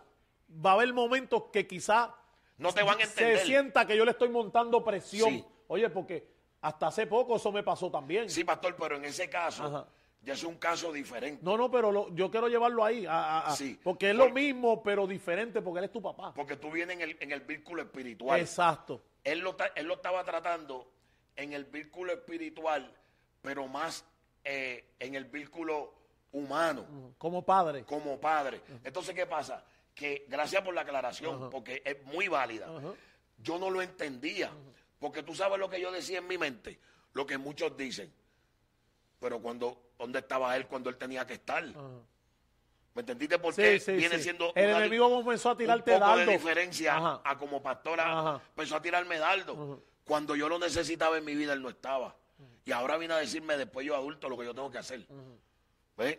O sea, yo no entendí que él me estaba queriendo guiar por un porvenir, Mm, Por tu mejor bien. por mi mejor bien, a menguar yo en la oración. Ah, No lo vi de la manera correcta. Debe- porque la, la mentalidad de él era, contra, no lo hice cuando pequeño. Ahora Dios me dio la oportunidad. Déjame guiarlo ahora. él quería aprovechar ese Él tiempo. quería aprovechar ese Pero oye, tiempo. mira lo que tú dijiste. Algo importante que yo quiero que tú atiendas. Sí, Él estaba menguando. En la oración. Ya él no estaba metido como cuando él empezó. Ya él no estaba buscando con ese ímpetu, con ese anhelo, a- separándose. Ya él estaba menguando. Entonces el dardo, porque eso pasa. Porque hay momentos que hay gente que están buscando a Dios, pero menguan en Dios. Sí. Se enfocan en el trabajo, se desenfocan en, esto, ministerio. en- en lo otro. Y, y muchas veces ni muchas veces no es ni el ministerio, es en Exacto. lo secular. Correcto. Porque lo secular es lo que te aparta de Dios. No es, eh, ¿Entiendes lo que te quiero decir? Sí, sí, el que sí, esté sí. envuelto en Dios, en el ministerio, está buscando a Dios. Sí. Pero el que se desenfoca de lo de Dios y se enfoca en lo de ellos. En el es trabajo, en lo ah, secular. ajá, y, y a veces que, ¿verdad? Eh, En cosas, eh, ¿verdad? Que comienzan a llegar a la vida. A veces hasta dentro de la misma familia. Sí, pastor, porque, eh, perdonando, ese fue mi desenfoque. Ajá. En que ya yo estoy grande, no estoy trabajando, estoy en la casa de mi papá, nunca he tenido un trabajo. ¿Cómo yo me voy a buscar el dinero? Yo sé hacerlo de esta manera. Y todas esas maquinaciones. Y él quería enseñarte de otra, de la, manera correcta. correcta. Pero yo no lo entendía, lo que Wow. se llama el tough love. Wow. Y gracias por la aclaración, porque yo me imagino que tú como pastor a veces tienes que entrar en el tough love, en el amor fuerte. Eh, cuál. Y eso es lo que no le gusta a la gente. No, eh, ahí está. Eso no es lo que No, y eso es lo que prueba la capacidad en la presión donde tú puedes manifestar. ¿Por qué? Porque la presión va a manifestar algo. O va a manifestar rebeldía o va a manifestar obediencia. y la madurez que A Cristo alcanzado la tuvo que ser, Cristo tuvo que pasar por la presión. Correcto. ¿A dónde él estuvo en ese maní? en ese maní. Prensa De olivo. aceite de olivo. Él fue prensa. prensa. Ahí, él, ahí él pasó un tiempo que nunca había pasado. Gloria a como Dios. humano. ¿Verdad? Y en, en- en la iglesia hay, hay, hay, hay, momentos de presión. Correcto. Porque yo vengo de ahí, yo vengo de ser enseñado, doctrinado. Correcto. ¿Verdad? Mi pastor me instruyó, me, me corrigió, me habló serio.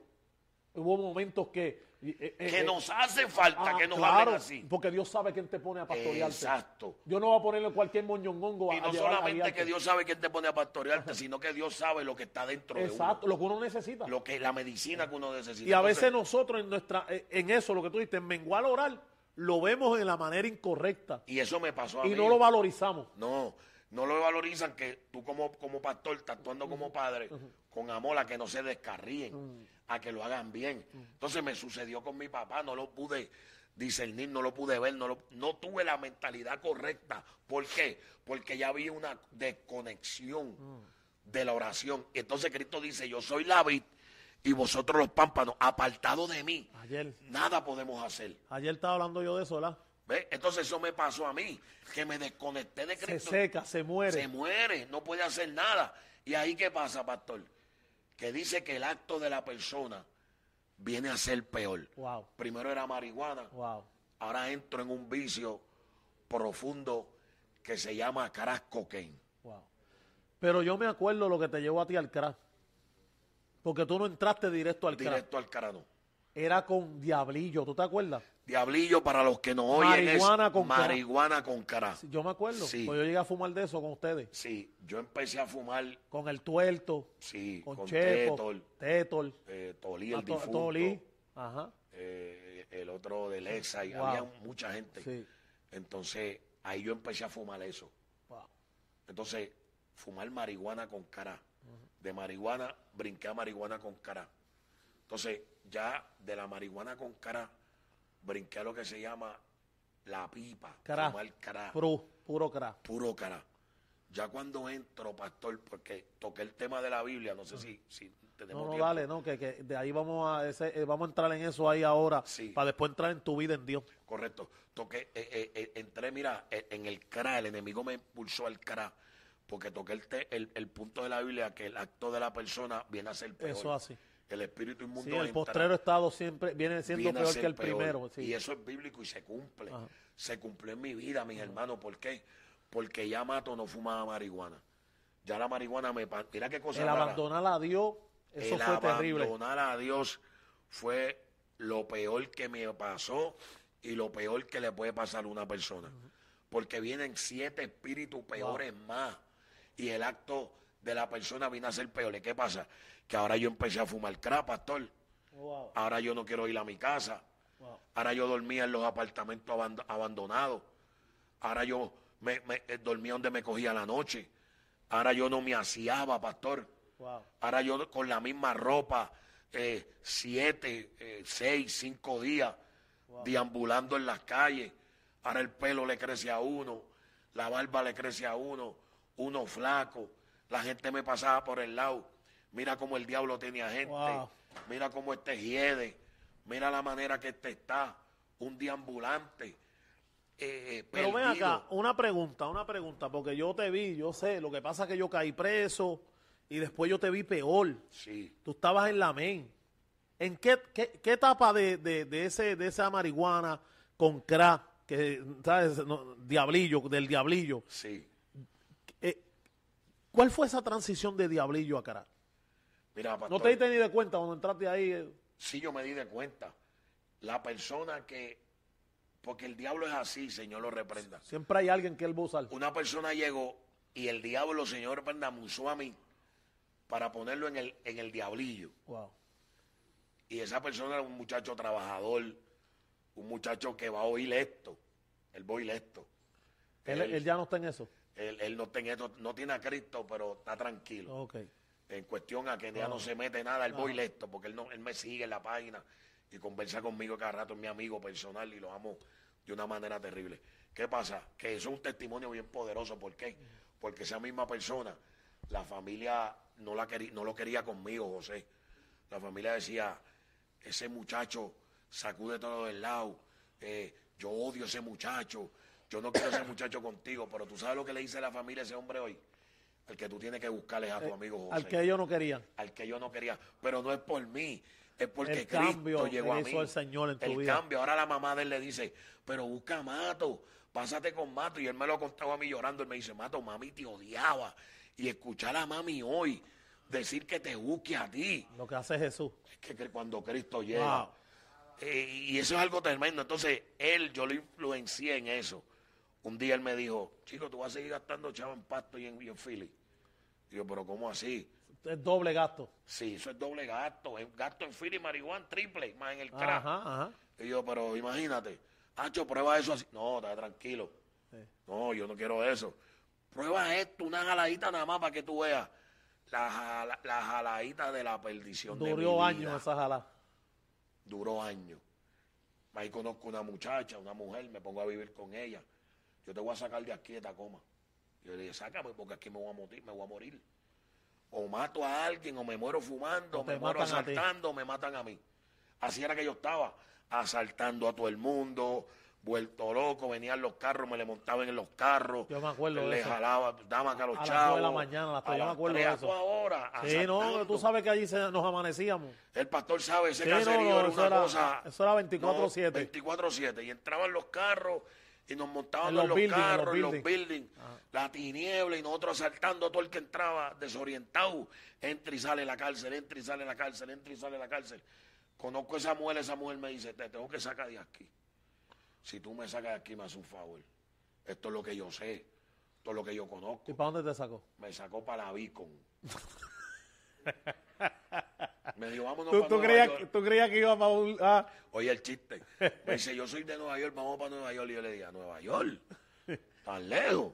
A Nueva York allí no está, mi, no, no está nadie. allá no está la gente que yo Mi conozco. hermano se había ido para la isla, Ajá. se apartó también. Wow. Me quedé yo solo. Mi papá está por ahí. Esto y lo otro me buscaba. Mi papá nunca me dejó. Después de, de adulto, mi papá siempre me buscaba. Yo me por ahí. acuerdo de eso, siempre tu papá, me buscaba. Hasta el día de hoy está ahí. Ajá. Eh, luchamos, nos, nos enojamos, pero está ahí siempre ahí. Entonces, ¿qué fue? Eh, me dijo, vámonos para Nueva York. Y dije, yo no voy para Nueva York. Me metió para la Beacon. La Beacon es al lado de la May. Sí, ahí, ahí. Yo dije en mi vida, cuando yo pasaba por la May, oigan esto, yo dije en mi vida, jamás ustedes me van a ver como una persona de la May. En la Street, sí. Dije Porque yo. eso era el garete ahí. Eso era demasiado. Sí, sí. Tacoma, ahora la May, la May era otro mundo. no, sí, sí, eso ahí era el yo dije, jamás me van a ver. ¿Es todavía eso ahí? Es todavía. Jamás me van a verme en esa condición. Que sabía yo que más adelante yo iba a beber de mi misma copa. Cuando, mi, cuando la que era eh, mujer mía que vivía conmigo me saca para allá, empiezo yo a ver todo aquello. Empezaba, ca- capeaba y me iba para la casa. Capeaba y me iba para la casa. Capeaba y me iba para la casa. El vicio empezó a crecer. Wow. El vicio empezó a crecer. La gente, empe- el diablo conecta a la Sí, gente. Y conecta a la gente. Cuando yo abrí los ojos, y esa mujer ¿Cómo no se llama la calle frente a María, pero más arriba? La detrás del, del Family del, dol- del family Dollar que construyeron. Esa La calle. Allen. Que ahí ustedes, eso, ustedes estaban allí, que eso era... Allí yo dormía en la acera. Ajá, ajá. Allí yo de la nieve me llegaba hasta Dice lo que hay gente que yo sé que esto va a ser de mucha bendición. La nieve me Porque la gente te ve hoy, Sí. pero no saben por dónde tú, qué fue lo que pasó en tu vida. Mira, los otros días fuimos a un culto, el pastor Marcelino, eh, mi persona. Dios le bendiga que está por ahí a Dios Marcelino. le bendiga al pastor Marce, mi amigo personal.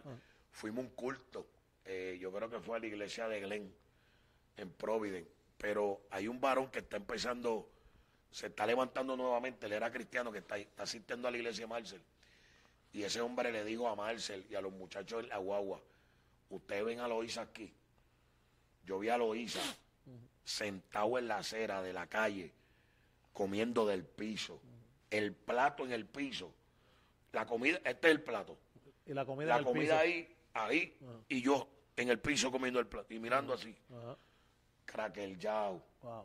enviciado, atado por demonios. Nadie quería saber de mí. Todo el mundo me daba la espalda. Yo, yo me acuerdo un día que yo creo que tú hasta viniste a predicar allá donde Rich, Claro, y yo te vi. que me viste. En la me- escalera allí de al lado del, del, del, del, del- del supermercado. y ahora el que me, que me predicaba era Ajá, mí. ajá. Capa, salte de ahí, vino Tú Luis. Estaba bien flaco, muchacho. Bien malo. Y, y, y con una, y en el medio de la calle. y yo decía, este no es Loisa que yo conozco. bien, bien malo. A esa, eh, eh, eh, porque es que la gente tiene que oír esto, pastor. A esa magnitud lleva el, El diablo a la persona. No, el apartarte de Dios fue el terrible. Dios, el soltar a Dios. Wow. Mira, una vez cuando yo me casé con mi esposa, pastor ya cristiano acá, eh, tuvimos, como todo matrimonio, Claro. ¿eh? indiferencia, una discusión, José. Y yo me monté en el carro, ya yo tenía a mi niña, y salí volado.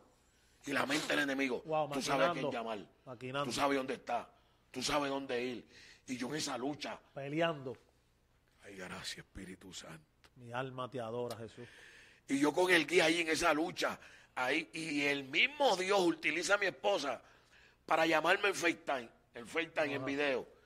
Y suena y suena y suena. Y estoy enojado con ella, no lo quiero coger. Ajá. Y suena y suena y suena. Pastor, José, cuando yo cojo el teléfono, el Espíritu Santo le dio la estrategia a mi esposa y me puso a mi hija. Wow. Cuando yo vi a mi hija en esa cámara, mi única hija, mi primera hija, que yo vi a mi hija en esa cámara, yo dije, no, yo no puedo hacer esto. Yo no puedo desviarme. Yo no puedo dejarme llevar de estos pensamientos, de esta mentalidad. Mira, pastor, así yo hice. Y viré para casa, me acuerdo que mi esposa Yeneli estaba en la sala, en el mueble, y, y mi hija al lado. Yo me tiré de rodillas, perdóname. No estaba pensando, disculpa mis palabras, mi, mi- mi enojamiento. Y allí me arrastró y allí me estuvo por años, pastor. Por años en ese vicio. La gente me decía, ese se muere ahí. ¿Cuántos años tú duraste allí? No hay solución. Yo duré, yo tengo 40 años y yo vine al Evangelio, llevo 10 años. So, yo tuve como hasta los 30. 30, 29, ahí desde los 17, calle. 18 allá. ¿Cómo fue que Dios trató contigo? Dios venía tratando conmigo. Ir aterrizando.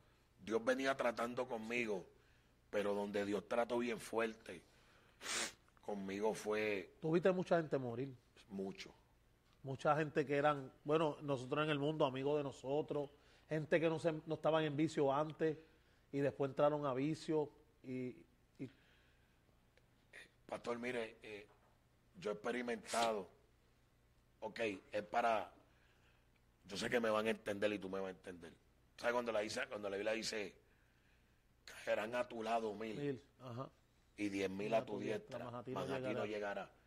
Yo puedo decir que yo lo experimenté en esa vida. Cayeron a mi lado La, la muerto mucha gente. Cayeron en el área Ajá, B, humanamente, ajá, gracias ajá. por entender. Y literalmente, Y literalmente que los viste ahí morir. cayeron muchos. Muchos, yo vi morir a muchos al lado mío, en los apartamentos abandonados, donde nos quedábamos, donde dormíamos. Yo me despertaba cuando miraba para el lado, aquellos dos nos despertaron. Wow. Tenía que así mismo seguir asustado, salir de ese apartamento, correr, irme por otros lugares. Allá me quedaba en otro lado. Cuando bajaba para abajo, le dieron una puñalada tanto en mi cara, murió. Cuando a otro lado, o sea, lo que yo estaba alrededor era en el valle de Y Dios, y Dios guardándote en toda esa trayectoria. ¿verdad? Del mismo infierno. me busco el último caso, que fue ahora cuando entró a la prisión, sin ganas de vivir, muchacho. Era aborrecido, así de seco, así de flaco. Entro a la cárcel y hablo con Dios. No, nosotros no, no nos llegamos, ¿verdad? No, nosotros llegamos a verlo otras veces. primero, ¿verdad? otras Otras veces. veces, sí. Después cuando tú subiste para el Estado, Ajá. tú subiste para el Estado, ahí fue el problema de la, ambul- de la cuando quitaste la... El carjaque al policía. carjaqueaste al policía, Ajá. ahí fue tú subiste. Ahí fue que Cristo cambió mi vida. Sí, y me trajo la con muerte y todo. en el H. Ajá. Yo estaba haciendo tiempo ahí con eso, yo me acuerdo. Sí. Yo estaba, yo estaba en el I. Tú estabas en el H con Richie, Hacho, y oí esa lengua, usted hablando en ese Ajá, cuarto. Encendido. Y yo Wow. decía, Hacho, Carolina está encendido. Sí. Nadie lo creía, Nadie pero. lo creía. Sí. Yo, yo, yo me acuerdo, yo te veía. Sí. Entonces veía con la Biblia para la capilla. Ajá. Y ahí fue que yo creo que subiste para el Estado. Sí, me llevaron, estaba Sí. sin sentencia. Pero Dios en sus planes supo lo que hizo. Sí. Y ahí pues donde yo entré, eh, llegó un joven. Yo empecé, primero yo. ¿Fue en la yo, cárcel? En la cárcel. Allí en Empecé Wister en House. ese bandidaje, en esa Wister House. Sí. Seguí bandideando allá adentro, allá adentro, bandideando. Yo dije, yo voy a hacer tiempo por un asalto. Me cogieron todo ahí en la mano, todo. Yo dije, este es el tercero, ahora me van a pagar. So, ya tú sabes, yo acomodándome, ban- en bandidaje, buscando para los libros, para los libros, para los libros.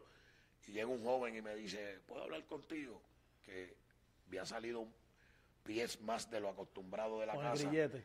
Y era cristiano. Y lo viraron y lo para atrás. para atrás. Y me dijo, Ayer no jugaban esa gente de no, Wister. así te dice el Señor. Tú no perteneces a esa organización y esa asociación, eso de ñeta y tanta cosa.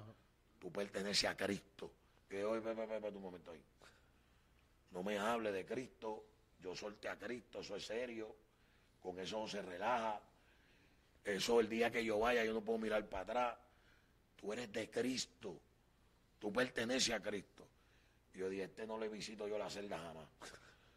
Y los, pues si lo que me va a bajar es con lo que Eh, yo le no. di la espalda, Eh, por lo que tú no quieres escuchar. por lo que yo no quiero escuchar. Ay, chica, a ver que me llamaba y le decía, oye, si quieres agua o sopa, comida, yo te la llevo, pero yo no quiero de Cristo. No, no, y él se reía y, y trató conmigo.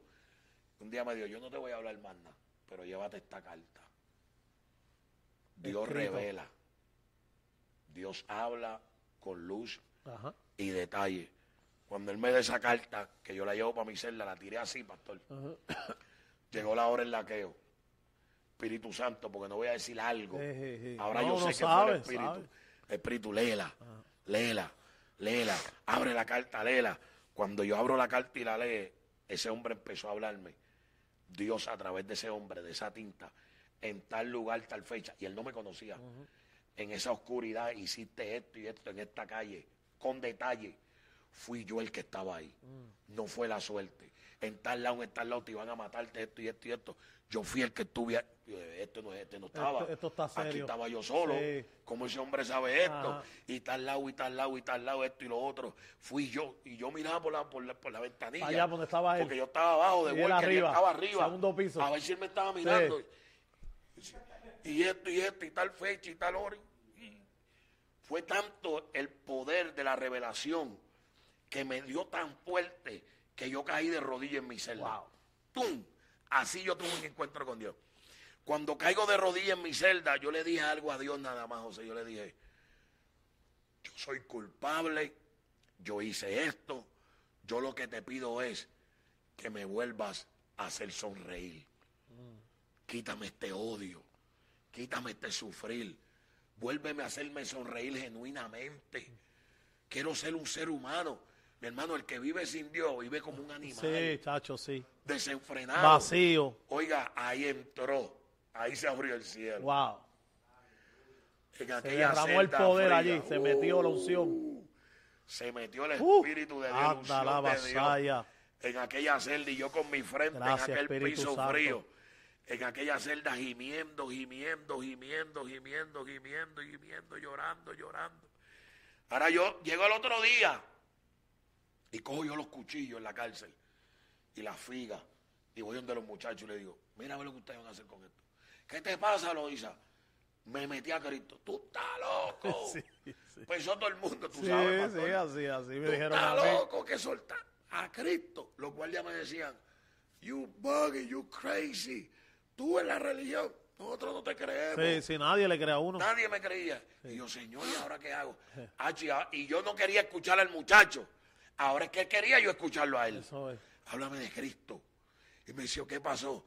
¿Quién te dio esa carta? Él me dijo, el mismo que tú me estás diciendo que te hable. Ese me dio esa carta. Y él me decía, wow, te brilla el rostro. Y yo le dije, tú no sabes lo que me pasó anoche. Anoche entró, anoche entró ese Cristo a mi ser. Eso fue en cuestión de la madrugada. Ah, la Al transición. otro día, la Una transición. trans- al otro día tú saliste cambiado. Al otro día yo, toma, yo no quiero cuchillo, no quiero saber de asociación. Se acabó todo El aquel. poder de Dios, hermano. ¡Boom! Me impactó a tal manera que el muchacho cogió y me dijo, ahora tú y yo vamos a dar clase bíblica en esta Eh, a cárcel". rayos. Digo, tú me llevas muy rápido. Tú eres loco. Y ahí fue, empezó mi levantamiento. Recuerda, yo tenía un poco de conocimiento, ya yo estaba en la iglesia, empezamos a estudiar la Biblia. Él se fue, él me dejó al frente de la mesa Wow. eh, predicándole a los muchachos, me decían el pastor del bloque y los guardias no me creían. Wow. El guardia me dijo, el día que fulano se siente ya es cadáver. Ajá. Salió a la cárcel, yo le di una palabra de parte de Dios a Eliezer, a- al de los Latin King. Wow. Le dije, si sale con esa actitud te muere, pero si sale para Cristo vive. Ah, tú siempre con esas cosas de Dios. Lo mataron en la barbería. Wow. El guardia me dijo, el día que él se siente en la mesa, yo creo que tú le estás sirviendo a Dios. Me metí yo a la celda. Señor, tráeme a Eliezer. Da testimonio de que yo soy tuyo. Da testimonio de que tuve un encuentro contigo. Siéntame Eliezer en la mesa. Permíteme predicarle a Eliezer a los ojos de todo el mundo. Que el guardia lo vea, que lo vean los presos. Siéntame Eliezer. Y un día estoy hablando así yo de Pablo, de Saulo, el encuentro de Saulo, y había un intérprete conmigo en la mesa Ya eran dos mesas en la cárcel. Y yo enchuflado bajo la gloria. de- Tú sabes esos tiempos en la Eh, cárcel. Que uno se comía la Biblia. No, no, no. Y uno- eso era uno orando y ayunando, orando, Ah, orando y ayunando. ayunando, orando y ayunando. Bueno, como que eso es lo que había. Más nada, uno no Sí, quería saber metió más con nada. Dios. Y ahí, encendido, así aceitado del es. Espíritu Santo. Y yo estoy hablando, y hay un guardia arriba que los muchachos me están diciendo, mira para arriba, lo que hace el poder de la transformación. Cuando yo miro para arriba, hay un guardia que era bien malo, hacía los tubos Escuchando. erizados. Sí. Se olvidó que tenía que chequear el bloque. El Se Espíritu olvidó, Santo. oye, eh, eh, tú sabes La la esquinita, que la sí, esquinita como la cosita le Sí, pasaba. el horario. Ajá, para que A él se le olvidó todo, pastor, y se quedó así. Y yo digo, gloria a Dios, mete el Espíritu Santo. Y yo seguí predicando. Y cuando estoy envuelto así, viene Eliezer, cuerpo tatuado. Y se, me, y se me para así en la mesa y pone las dos manos así en la mesa, no se sienta. Y yo lo miro. Y yo le digo al que está ahí, dámele esa silla a Elie, por favor. Y él se sienta. Cuando Elie se sienta, pero una mirada diabólica. Una mirada que me miraba así. Y yo dije, no me va a intimidar el es. diablo. Conmigo está el que lo trajo a él, Eso que lo siento aquí. Y miré para arriba así. Cuando miré para arriba, la pecera, Todo todo el mundo pegado, mirando. pegado a la... Y yo dije, ahora es Espíritu Santo. y le hice el intérprete, vamos para encima. Y yo empecé a predicar y empecé a predicar. Y a. Bueno, eso fue terrible. Eliezer me hacía, verdaderamente Cristo está en esa mesa. El guardia bajó y me dijo, Mato, ¿qué tú hiciste? Y yo no he hecho nada. Eso lo hizo el poder Eso de es. Dios. Y mira, pastor, desde ahí en adelante, por eso es que hoy yo ando con mi cabeza en alta, sin interesarme a lo que diga la gente Eso es así. Sin, sin tener un complejo ministerial ni nada por el estilo. Yo sé quién me fue a buscar a la cárcel. Esto no se trata de tener fama humana. Nada de eso. Un- el que el que eso que tú experimentaste, eso que tú viviste y eso que Dios nos permitió, porque verdad, yo lo viví, tú lo sabes, lo experimenté en una cárcel, vi guardia que yo le hablé de parte de Dios, milagros que Dios hizo. Tú puedes hablar de Lo hizo Dios. Y verdad, no, y yo le digo a la gente, a mí no me interesa un like, a mí no me interesa que tú me digas, porque nosotros sabemos quién nosotros Exacto. experimentamos en nuestra vida. Y es por eso donde yo vivo agradecido. Cuando en mi peor momento, que no me querían ver ni en el tribunal ni nada sobre el caso, yo frustrado, cristiano, yo envío una mujer a la cárcel. Hablarte. Una visita a otro preso, ya ni me conocía ni yo Wow. a ella. En la tabla allí. Yo estoy con mi papá, ahí por, por, Oh, ¿verdad? Porque era cristal, sí. Ya Y eso lo habían quitado. Llega esa señora cinco minutos faltando de visita. Wow. Le dice a mi papá permiso. Por eso es que yo sé quién me tiene aquí. Que es Dios, Esa señora me dio por aquel sin cristal. conocerte. Yo apagado para hacer tiempo. Esa señora me dijo, así te dice el Dios que tú le sirves. Te saco de aquí con la frente en alta para que prediques mi palabra. Wow. Y yo me quedé y mi papá me dijo, agarra esa palabra. Y yo miré a mi papá y le dije, agarra esa palabra, si nadie me quiere ver en el tribunal, estoy apagado, me va a Pero, darme tiempo. pero él sabe lo que está Mi haciendo. papá me dijo, eso es Dios, Joseito, agárrala. Y yo agarré esa palabra. La agarré tan fuerte que le di al abogado, dile al día que se vista como para Eso es, juicio. eso es. Y fueron cuatro días de juicio donde el abogado mismo me decía a mí, te estás volviendo Tú eres loco. loco. Sí. No haga eso. Tú eres loco. Y yo le dije, you know that God, aleluya, Jesus, yeah, he spoke to me. He said he gonna take me out of here. I gotta preach his word. He said, you crazy. Don Dura, no haga eso. Hermano, el poder de Dios es real. Si Dios te dio una palabra, Créelo. créela que, que Dios lo va a cumplirlo. Eso es así. Lo hizo conmigo, me sacó. Y hoy en día estamos predicando la palabra, pastor. Tengo una hermosa... ¿Qué pasó con el juicio? con el juicio? ¿Qué pasó? Muchachos, al, al- al- tercer día, fueron tres días. Mira, el día de la resurrección. Ajá. Al tercer día fuimos por el, por el, por, por fiscal, por el fiscal y por, por El, el, el, el- eh, eh, ¿Con jurado con o con el juez? Con jurado. Con jurado. Eso es lo que quería, la Ajá. palabra que estaba buscando. Jurado. Fue por jurado. Jury trial. Jury trial. El abogado mío me dijo, te, Te van a fundir. Y yo le dije, ¿te vas a estar o te vas? Porque ya Cristo Sí. me dijo. Ajá, Ya Dios habló. Y me dijo, I'm already here, José. Yo le dije, pues let's do this. Cuando voy a- al juicio, un amigo mío que persevera ahora en la iglesia de, de- del difunto pastor eh, Roberto Pérez, Ah, de con Roberto. Pérez. Misionera. Sí, él está ah, allí. él me- Pentecostal él me dijo, misionera. no te vayas, vente, estaba preso conmigo. Me dio el Salmo 20 cuando dice, ellos confían en carros Ay, y en caballos, caballo. Mas nosotros en el Dios de Jacob. Es. Achi, yo agarré esa palabra cuando me fueron a buscarme el tercer día para el juicio de la Corte Superior, abajo, en Corte, en Bayman. sí. Mato, cuando voy caminando así esposado, ellos confían en carros y en caballos, más nosotros en el Dios de Jacob. Wow. Chacho, cuando vamos a juicio, que llega el testigo, el cuchillo, los chavos, hermano, tenían toda la evidencia para condenarme. Todas ahí, todas. Cuando le preguntan al muchacho en la corte, Yo no sé quién es. no, oye, Turbao. aquí es que viene el poder de Sí. Dios. No, no que él no sabe quién es, aquí es que viene el poder de Dios, pastor, porque ¿quién en este cuarto usted identifica que te asaltó? H ese hombre hizo. Y me señaló. Yo dije, ellos confían en caballo y- y en carro, más nosotros. Estaba todo para condenarme y darme el tiempo. ¿Cuánto por 200% with him? Y yo me quedé así, tranquilo, en la paz de Dios. Pero no te creas que cuando ese hombre me señaló, el, el humano, mi rodilla, salud, y, y confía en Dios. Y ahí va el jurado, el receso, y vuelven y me llaman para atrás. Me habían puesto asalto a mano armada y un, y un- para cometer un asalto te ponen sound battery Ajá, también. Y cuando With viene, dangerous weapon. cuando viene el, el- el juez y le dice al jurado, en el documento tal y tal y tal y tal, sound battery, ¿cómo ustedes encuentran al defenso? Al, al- al de- Inocente. inocente. Y dije, gloria a Dios, uno menos. Ahora viene el asalto. Y en el armed robbery um, documento tal y tal y tal y tal y tal, ¿cómo ustedes encuentran al inocente? Yo dije, la gloria es tuya. Miré para atrás, Richie estaba ahí, Richie González fue Sí, a mi sí, juicio. sí. Y mi papá y esa gente me hicieron, gloria a Dios. Pastor, ¿y qué te puedo decir? Hasta el, al- hasta el sol de hoy predicamos la palabra, Prácticamente se cayeron todos los cargos. todos los casos. So, el hombre señalándote cuchillo y todo. Y, Todo y la el evidencia. jurado oy- oyó otra cosa. El huracán se le metió Dios. Bueno, otra cosa, porque, Otra cosa, Eh, porque eh, ellos pusieron no y con culpable. un récord que tú Y tenías. con un récord. Demasiado. Con este ya yo tenía Dos. dos, más todos los casos criminales. Escucha Yo tenía dos. lo que hace Dios. Escucha aquel que Dios le ha dado una palabra. No tiene que ser necesariamente, ¿verdad? Pero mira, tú sabes que yo, un hermano que está aquí, que está en un proceso, llegó a esta iglesia, Dios lo trajo y está caminando. Yo le dije hace poco, le dije, mira, tranquilo, que Dios tiene el control de todo.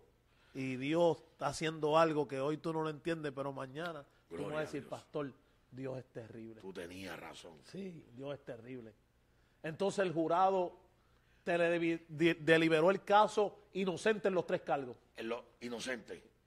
De ahí salí. Soltado. Soltado. Y el abogado, ¿no se le dieron un ataque al corazón allí? El abogado me, me- Ah. me- el abogado me miró y me dijo, y yo le dije, thank Jesus that you you promote it now. Yeah. Le dije, te van a promover ahora. D- Dile, oh sí, porque ganaste ese caso. Ahora cuando la vea te van a buscar. gente lo No, busca. tú tienes que decirle, vámonos para la iglesia tú y yo. You promote it now. Yeah. Jesus did it. Yeah. Y me dijo, José.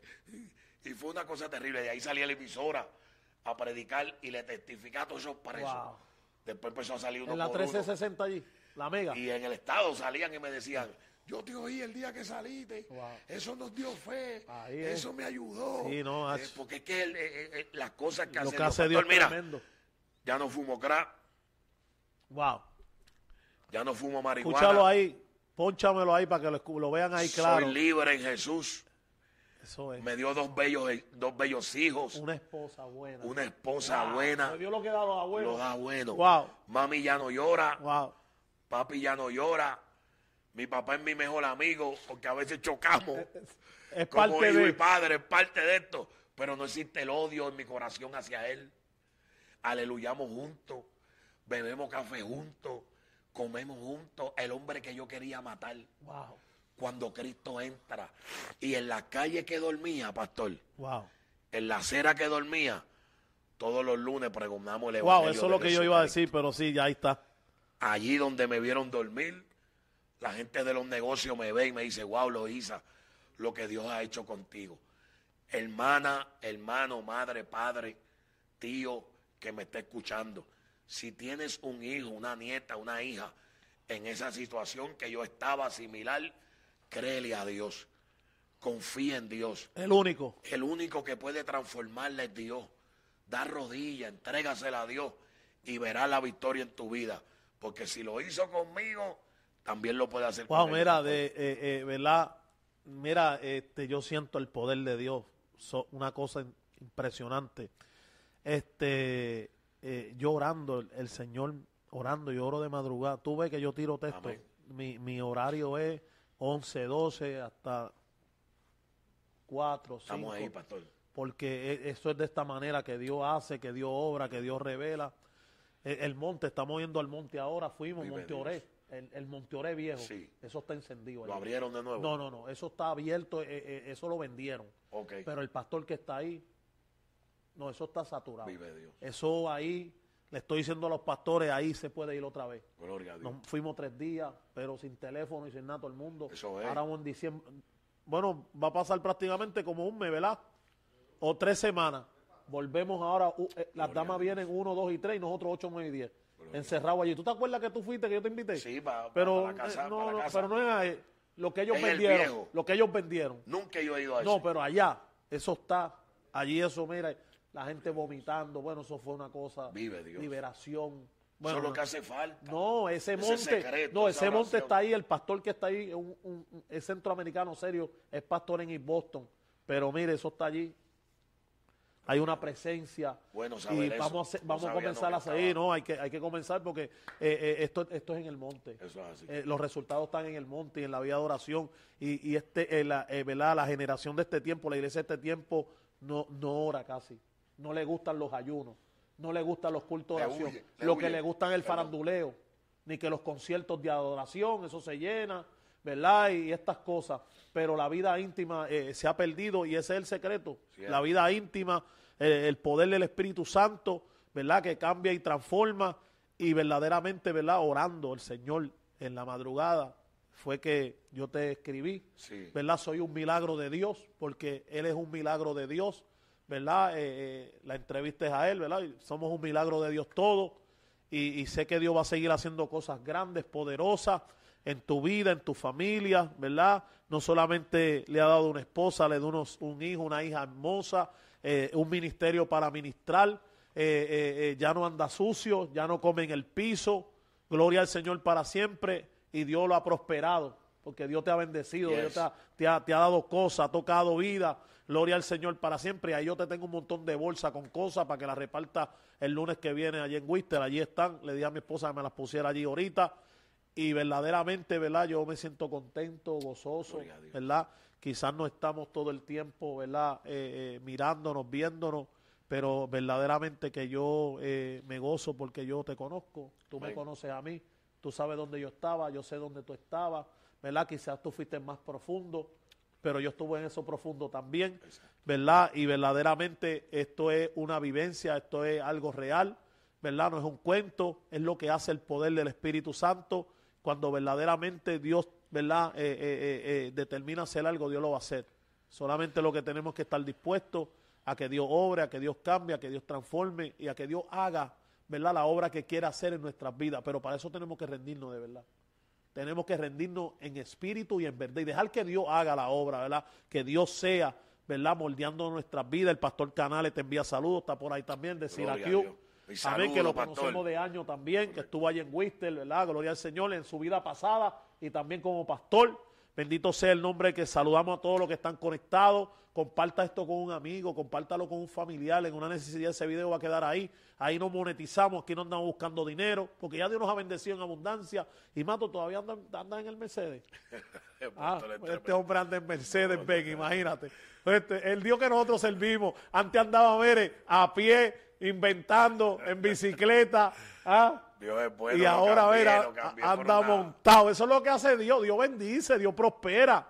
¿Entiende? Dios, eh, ¿verdad? Eh, y yo sé que eh, el centro de Él es hacer la obra de Dios y lo que Él está haciendo en Wister es poderoso.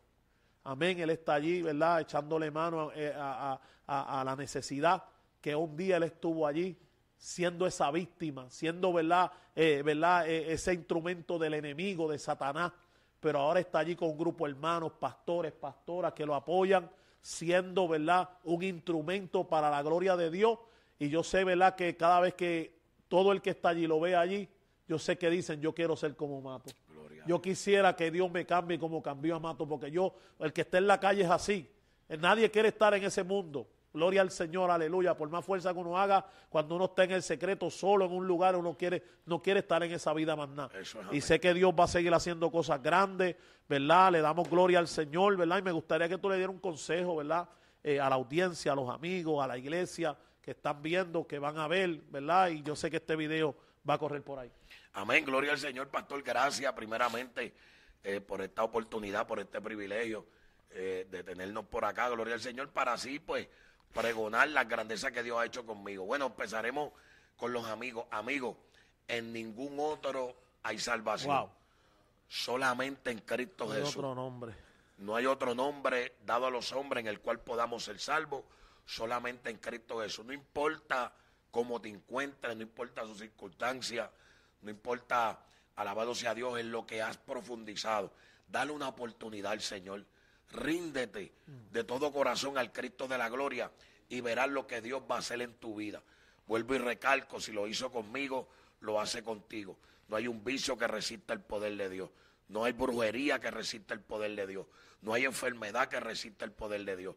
Pero tú tienes que anhelarlo, quererlo de todo corazón y venir rendido a Él. Y a la iglesia, si Dios te dio una palabra, como decíamos ahorita, pastores que tienen hijos, quizás nietos, quizás eh, sobrinos, hermanos, amistades que aman en estas condiciones, evangelistas, el cuerpo eh, de Cristo, laicos, que tienen eh, familiares en estas problemáticas y quizás peor, confíen en Dios. Sigan orando y confiando que el Señor ha de hacerlo. Entréguenselo a Dios, mi papá, mi familia, me entregó a Dios. Señor, haz como tú sabes hacer.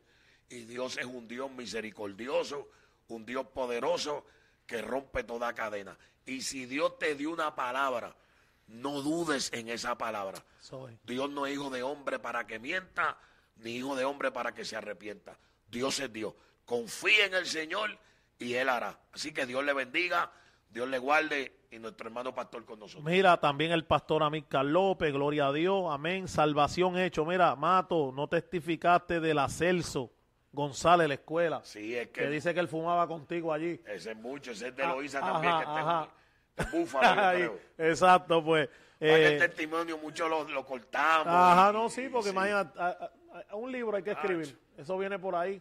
Eh, yo estoy ahí, estamos preparándonos un libro que se va a llamar Mis experiencias en la cárcel. Wow. Pues todo lo que tú pasaste en, en la cárcel, yo voy a escribir todas las experiencias que Dios me dio eh, eh, dentro de la cárcel. Todo, todo lo que yo viví cuando Cristo me salvó, me libertó de 15 años, una vida, 15 años y de 15 años hice 3 años. Yes. Tú sabes, porque Dios trata con cada cual diferente y a mí me permitió estar 3 años. El libro se va a llamar, ¿verdad? Mis experiencias, ¿verdad? Dentro de la cárcel. Va, va- voy a hablar los milagros, todo, cómo Dios me usaba en revelaciones para hablarle a gente que, ¿verdad? Guardias, sí, o iban y me tocaban la puerta para que orara por ellos, problemas matrimoniales, etcétera, etcétera. Hasta el capellán yo le hablé de su familia y se quedó teso así.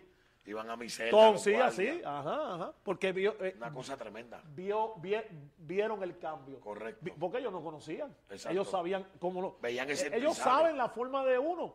Y al ver ese cambio, dice, espérate, que hay algo que no está. Él se sentaba, se Sí, sentaban en mi celda sí. para que yo, guardia, para que ajá. yo lo aconsejara. Eso es así. Una cosa Eh, terrible. Eso es lo que hace Dios. Yes. Un criminal aconsejando a un policía. ¿Usted sabe lo que es eso? ¿Ah? En la lógica humana No, es no, eso no cabe. Eso es- humanamente no, no hay explicación. Pero ese es el poder del Espíritu Santo. Esa es la obra que hace el Señor, la obra redentora, Yes. transformadora, porque nos cambia, nos transforma de una manera y ahora la mente de nosotros es la de Cristo.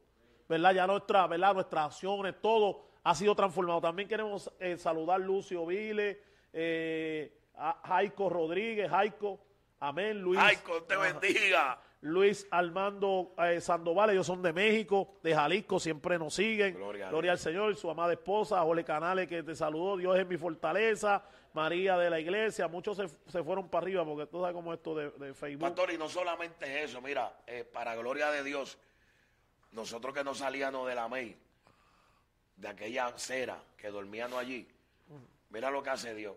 Ahorita yo me voy a montar en un avión. Mira para allá, ¿Para dónde va? Ahorita yo voy para Chicago A predicar. a predicar. Tengo Wow. cuatro días. Ahorita hoy. Ahorita, el, el martes en la madrugada. Mañana Oh, en la mañana, madrugada yo mañana. me monto en un avión. Ok. Son cosas que ¿Cuándo tú te habías montado un avión para ir a predicar? cuando yo ¿A me dónde? Eso es lo que quiero El dejarle amén corriendo para arriba, En aquel polvorín, durmiendo allí. dando vueltas el mismo Hoy en día Dios permite que yo me monte en un avión. ¿Sabe lo que es eso? Hablar de su grandeza Hablar de su grandeza en diferentes estados. y de su poder. Solamente Cristo, Cristo. Sí, no, no, no. Si la gente supiera ah, que es una bendición servirle al Señor, eh, eh, es, algo, es algo tan terrible, tan poderoso, pero le damos gloria a Dios. Vamos a ver si un día podemos hacer un podcast y, y invitar a varios, ¿verdad? Juan Marcelino, varios que nos, ¿verdad? Nos conocimos en, en la Será calle. de bendición. Se- que nos vimos en la calle, que estuvimos en la calle, Marce estuvo en narcotráfico, Marce yo me acuerdo cuando llegaron, ellos llegaron de, llegaron de Filadelfia a Tacoma. Encendido. Allá, ellos, ellos fueron para Filadelfia y allá en Filadelfia no valía igual. Y le hablaron de acá y bajaron para acá a buscar chavo. Me acuerdo con Lechón Valerio que lo mataron, bueno, el menor que lo mataron, Raulito era mi hermano, mi amigo, yo, yo lo llevaba a mi casa, imagínate. Pero Dios, mira dónde nos tiene hoy. Mira la- el la poder gloria. y las grandezas de Dios. Aleluya, que solamente Dios podía hacer esto, ni el psicólogo, ni el brujo, ni los brujos Alábalo. pudieron hacer algo. Así que, mira, estamos en este canal, de, esto es un canal de televisión aquí. No, esto está No, esto es otro nivel. Yo tenía que verlo. no, no, no, esto es a otro Cuando nivel. yo veía eso. Pues, eh, el que te está video, mirando ahí dice, wow, pero Mato ¿Dónde te está está metido en? Telemundo. Eso lo hace Dios. Eh, ah. Eh, no, y, y todo esto lo ha hecho Dios. No, esto está. Me ha dado, me ha dado la, la sabiduría, la visión. Me ha dado los hermanos, los ministros que nos ayudan, que tienen pasión, ¿verdad? Para trabajar de la calle. Nuestro hermano José, estaba en la cárcel en Puerto Rico. Yo le digo el hombre humilde del Ajá, Señor. Mira, Aleluya. ministro de Dios, el hermano José Ortiz también, mira, ahí Dios está Qué ahí bueno. obrando con él. Ahí, mira, le trajo su esposa, bueno, la mamá de su hijo, le te va a restaurar y mira, ella está llegando y ahí ya mismo los voy a Qué casar. bueno, qué bueno. Ya yo estoy Adelante, loco por casarlo y ella también está loca por casarse. Adiós. Allá, en el Ah, nombre del Señor. no, pero que lo que hace Dios, ah, una bendición grande. Y me- nosotros no vamos merecedor de esto. Ah, Nada, Para nada. Dámonos de espaldas a él. nada. Yo veo a, a- Mato, yo veo las cosas, yo veo cómo Dios lo está llevando, porque, ¿verdad? Uno está mirando y está viendo, y no solamente a él, ¿verdad? Todos los que, ¿verdad? Nosotros conocemos que estuvimos en el bajo mundo, amén, el mismo proyecto, corriendo, brincando, eh, haciendo trucos y cuánta cosa hay, hoy estar en el Señor. Hoy yo le digo a Dios, poder ministrar una obra, una iglesia, este edificio, como Dios ha ido obrando, tocando, guerra, lucha, batalla, porque hay. Dios es bueno. Pero Dios ahí siempre, mire, aleluya, Él va adelante abriendo camino para que nosotros sigamos hacia adelante. Eh, saluda a tu familia y eso. a- Sí, mi saludo y mi respeto, la- mi esposa. amada tuya, alaba. Cuando me vea, mi amor, te amo, a su nombre, gloria. Eh, gracias por ser mi esposa, alabado sea Dios. Gracias por, por Dios permitir que fuera la madre de mis hijos. Estoy bien agradecido de ti. A su nombre sea la gloria. Sin Dios, sin ti, mis hijos, ¿qué sería de José Nacho, Mato? sí. ¿Qué sería de José Mato? Oye, las sabes. esposas que Dios nos da, eso es algo especial, oíste. Sí, pastor. Lo que Dios le da a uno, ¿verdad? Eh, eh, es algo especial. Yo tengo una buena esposa. Sí, no, chacho. Tengo una amiga. Ahí está. Tengo una, una hermana. Tengo. Algo Sí, no, especial. no, no, no. Es que mira, lo de Dios se ve y se nota. Algo especial. Una siervita de Dios, Sí. porque Dios no da porquería. Y tranquilita. Exacto. calladita, Ajá, ella humilde. No me menciones, sí, ¿no? sí. Siempre De atrás. Así la esposa mía también, pero digo, tú tienes que ponerte a hacer lo de Dios. Para eso Dios nos llamó. Ahí sí, Estamos Nenel, y para eso Dios te puso al lado del negrito ahí, para que ustedes sigan adelante. También el, el hermano Papo allá en New Jersey, esa gente buena. Aleluya. Papo, allá, al doctor Pagán, también a Giselle, gloria al Señor. También está Carlos Quiñones por ahí, Wandy Martínez, Angie Malavé, eh, Félix Eliezer, Di- este, ¿quién más por aquí? Oye, Ilvin Díaz, mi hermano Ilvin allá en, en, en, en New Bedford. Ilvin, Dios te bendiga, espero que esté bien, tu nena está grande, tu hija, espero que tu esposita esté bien, estamos orando para que, para verle en Cristo, él estuvo con nosotros aquí, ¿verdad? Y ahora persevera ya con el pastor este, aleluya, allá en New Bedford, eh, eh, ay Dios mío, se me olvidó el nombre, aleluya. Cruz. No, no, no, no en, en New Bedford, New Bedford, es en, en For River. Cruz en Forribes. Ajá. Ángel Rivera eh, está por ahí, gloria al Señor para siempre. Aleluya, wow. Un pastor joven, el blanquito, que la esposa es morenita. Él es candela también, igual que nosotros. No A mí se me yo fue no- Yo creo que tú has predicado allí. Gloria al Señor, si tú has predicado allí. Entonces en New, en, en- en- en- en New Bedford, ellos están. Donde están los chinos, por allá, unos chinos que habían boricua. Buenísimo. Ah, no, los quitaron, me dijeron. O- No, están allí. Pero ahí me dijeron que lo habían quitado. No, yo fui. ¿Cuándo tú fuiste? Hace como un mes. Ah, ah, ¿o sí? Sí. ¿Todavía está allí? Puerto Che- El Chinese. Chinese. Ah, pues el- el- las que dieron la información me lo dieron mal, ¿oíste? Sí. Yo- A yo- menos que haya sido esta semana ahora. No, no, no, eso fue hace, yo creo que como... como- están allí, pastor, todavía están rebotando. Sí, ah, pues, Bueno, hay que preguntarle a esa gente de allá de New Bedford. Sí, eso está. Mira, saludos a toda esa gente linda, le damos gloria a Dios, nos vamos, amén, estamos contentos, si hay una vida, hay una necesidad, queremos orar por ti y quiero de- darle un anuncio, eh, ¿verdad? Antes de orar, el día miércoles, la pastora, mi madre esposa, va a estar con dos, eh, con los hermanos y sus padres. Sus padres eran católicos, Wow. mi, mi suegro era alcohólico, muchos revoluces, eh, van a hablar cosas profundas, desde violaciones, Wow. todo, ¿verdad? Que ellos vivieron y, ¿verdad? Hoy todos le sirven a Cristo. Qué lindo, tío. Pero el, eh, a las seis y media el miércoles va a ese podcast, eh, no va a ser un La podcast, un familia se programa, va a toda a la hablar. familia, mi esposa con sus papás y sus, su hermana y sus dos hermanos. Wow. Y ellos va- están reunidos ahora, están, eh, ¿verdad? Cuadrando, van a estar aquí testificando cómo el diablo había destruido su familia y cómo Dios llegó, rescató y hoy todos le sirven al Bendito Señor y le van a dar gloria a Dios, ¿verdad? Porque sabemos que hay familias que están destruidas, golpeadas por el enemigo. Y verdad, y Dios es un Dios que restaura, que sana. Así que eso va a ser el día jueves a las 6:30. Se llama, el tema es eh, More the Concrete. Más que, ay Dios mío, a mí se me fue el inglés ahora. Amén. Será a familia before and after. Coming join. La esposa mía en vez de ponerme esto en español, Dios mío, ayúdame. No, pero lo leíste bien. Sí, no, More and Concrete. Es, es el tema en inglés. Before and after. Ajá, The y- family y- y- before and after. exacto. Antes y después lo que Dios hizo con ellos, con cada uno de ellos. El hermano de ella llegó hoy desde la Florida para estar en ese programa especial y yo sé que esto va a tocar muchas familias también y muchas necesidades, Gloria ¿verdad? Y muchas vidas que han pasado por violación y todas estas cosas, ¿verdad?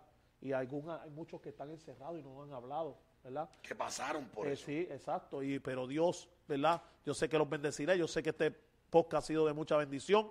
Y vamos a, ¿verdad? Pedirle a nuestro hermano evangelista José Mato que nos lleve en oración para cerrar este podcast sin pelo. Esto ha sido sin pelo en la lengua, alaba. Amén. Oramos a Dios. Padre, bueno de bondad y misericordia, Señor, gracias por este privilegio especial que me permite. Tú en esta preciosa hora, Señor. Gracias por el hermano Barbosa, el pastor, los hermanos que lo ayudan aquí, Dios mío, en estos medios para que tu palabra sea predicada, Dios amado. Señor, mira que hemos testificado la grandeza Yes, que tú has hecho en nuestras vidas. Padre, mira el que vio el video, el que lo va a ver, Señor amado, más adelante. Que tu Espíritu Santo, Dios mío, use este video, Dios mío, para impactar las vidas que hay de conectarse, Padre amado. Para que creen ellos, Dios mío, aleluya, ese anhelo, ese deseo, Dios mío, de pensar, de acercarse y venir a ti, creyendo que si lo hizo con nosotros, lo pueden hacer con ellos. Rompe tus cadenas, liberta, Sí, Dios Señor. amado, levanta, Dios Gracias, amado, Dios. del suelo, del piso, como me levantaste a mí. Esa fe Santo. que ha menguado en mucho. Dios mío, aumenta esa fe, Padre mío, a través de este testimonio. Grande, que si diste una palabra, tú has de cumplirla de manera especial. Te damos gracia y honra, Gracias, Señor Dios. amado, por lo que hiciste y por lo continuarás haciendo a través de estos medios y de estas grabaciones. Por el en el Patri nombre de Jesús. Mira el hermano Patri, Dios mío, sí. Allá donde se encuentra, Sí, Padre. Dios mío, Él glorifícate. De manera especial, Señor. Obra, en mío. De Tú manera conoces su especial, necesidad, Dios mío, amado. sopla sobre Tú su vida. la necesidad. En esta hora enviamos esa palabra de poder en y de el vida, Señor, poderoso de Jesús. para la gloria Lo tuya, Señor. en victoria. Y lo creemos hecho, Señor. adorando. Porque tú eres grande tu y bendito maravilloso, nombre, Señor. Señor. amado. Gracias, La Señor. es para ti. En el nombre de Jesús. Amén y amén. Así que saludamos al pastor Juan Romero que está por ahí, Ángel Rivera, eh, gloria al Señor, también está por ahí, gloria al Señor, Ángel Ruiz, Dios te bendiga mucho, Edgar, eh, Leslie también, gloria al Señor para siempre, aleluya, dice el pastor Juan Romero que se gozaron por allá contigo. Sí, el Eh, viernes. ajá, la esta semana que pasó, amén, aleluya, está ahí eh, metiéndole mano. También el pastor es adorador, gloria al Señor. Sí, su hijo. Aleluya, sí, también es comediante. Alábalo, Juan Romero. Aleluya. Así que para adelante, un abrazo. Dios me los bendiga. Para adelante y para el cielo. Acuérdate, el miércoles a las 6 y 30 hace un programa poderoso junto a la familia ¿verdad? de mi amada esposa, la pastora Marisol Barbosa. Amén. Así que hoy sí que se le cayó la peluca a Bad y al diablo. Dios te bendiga, Dios te guarde para adelante y para el cielo.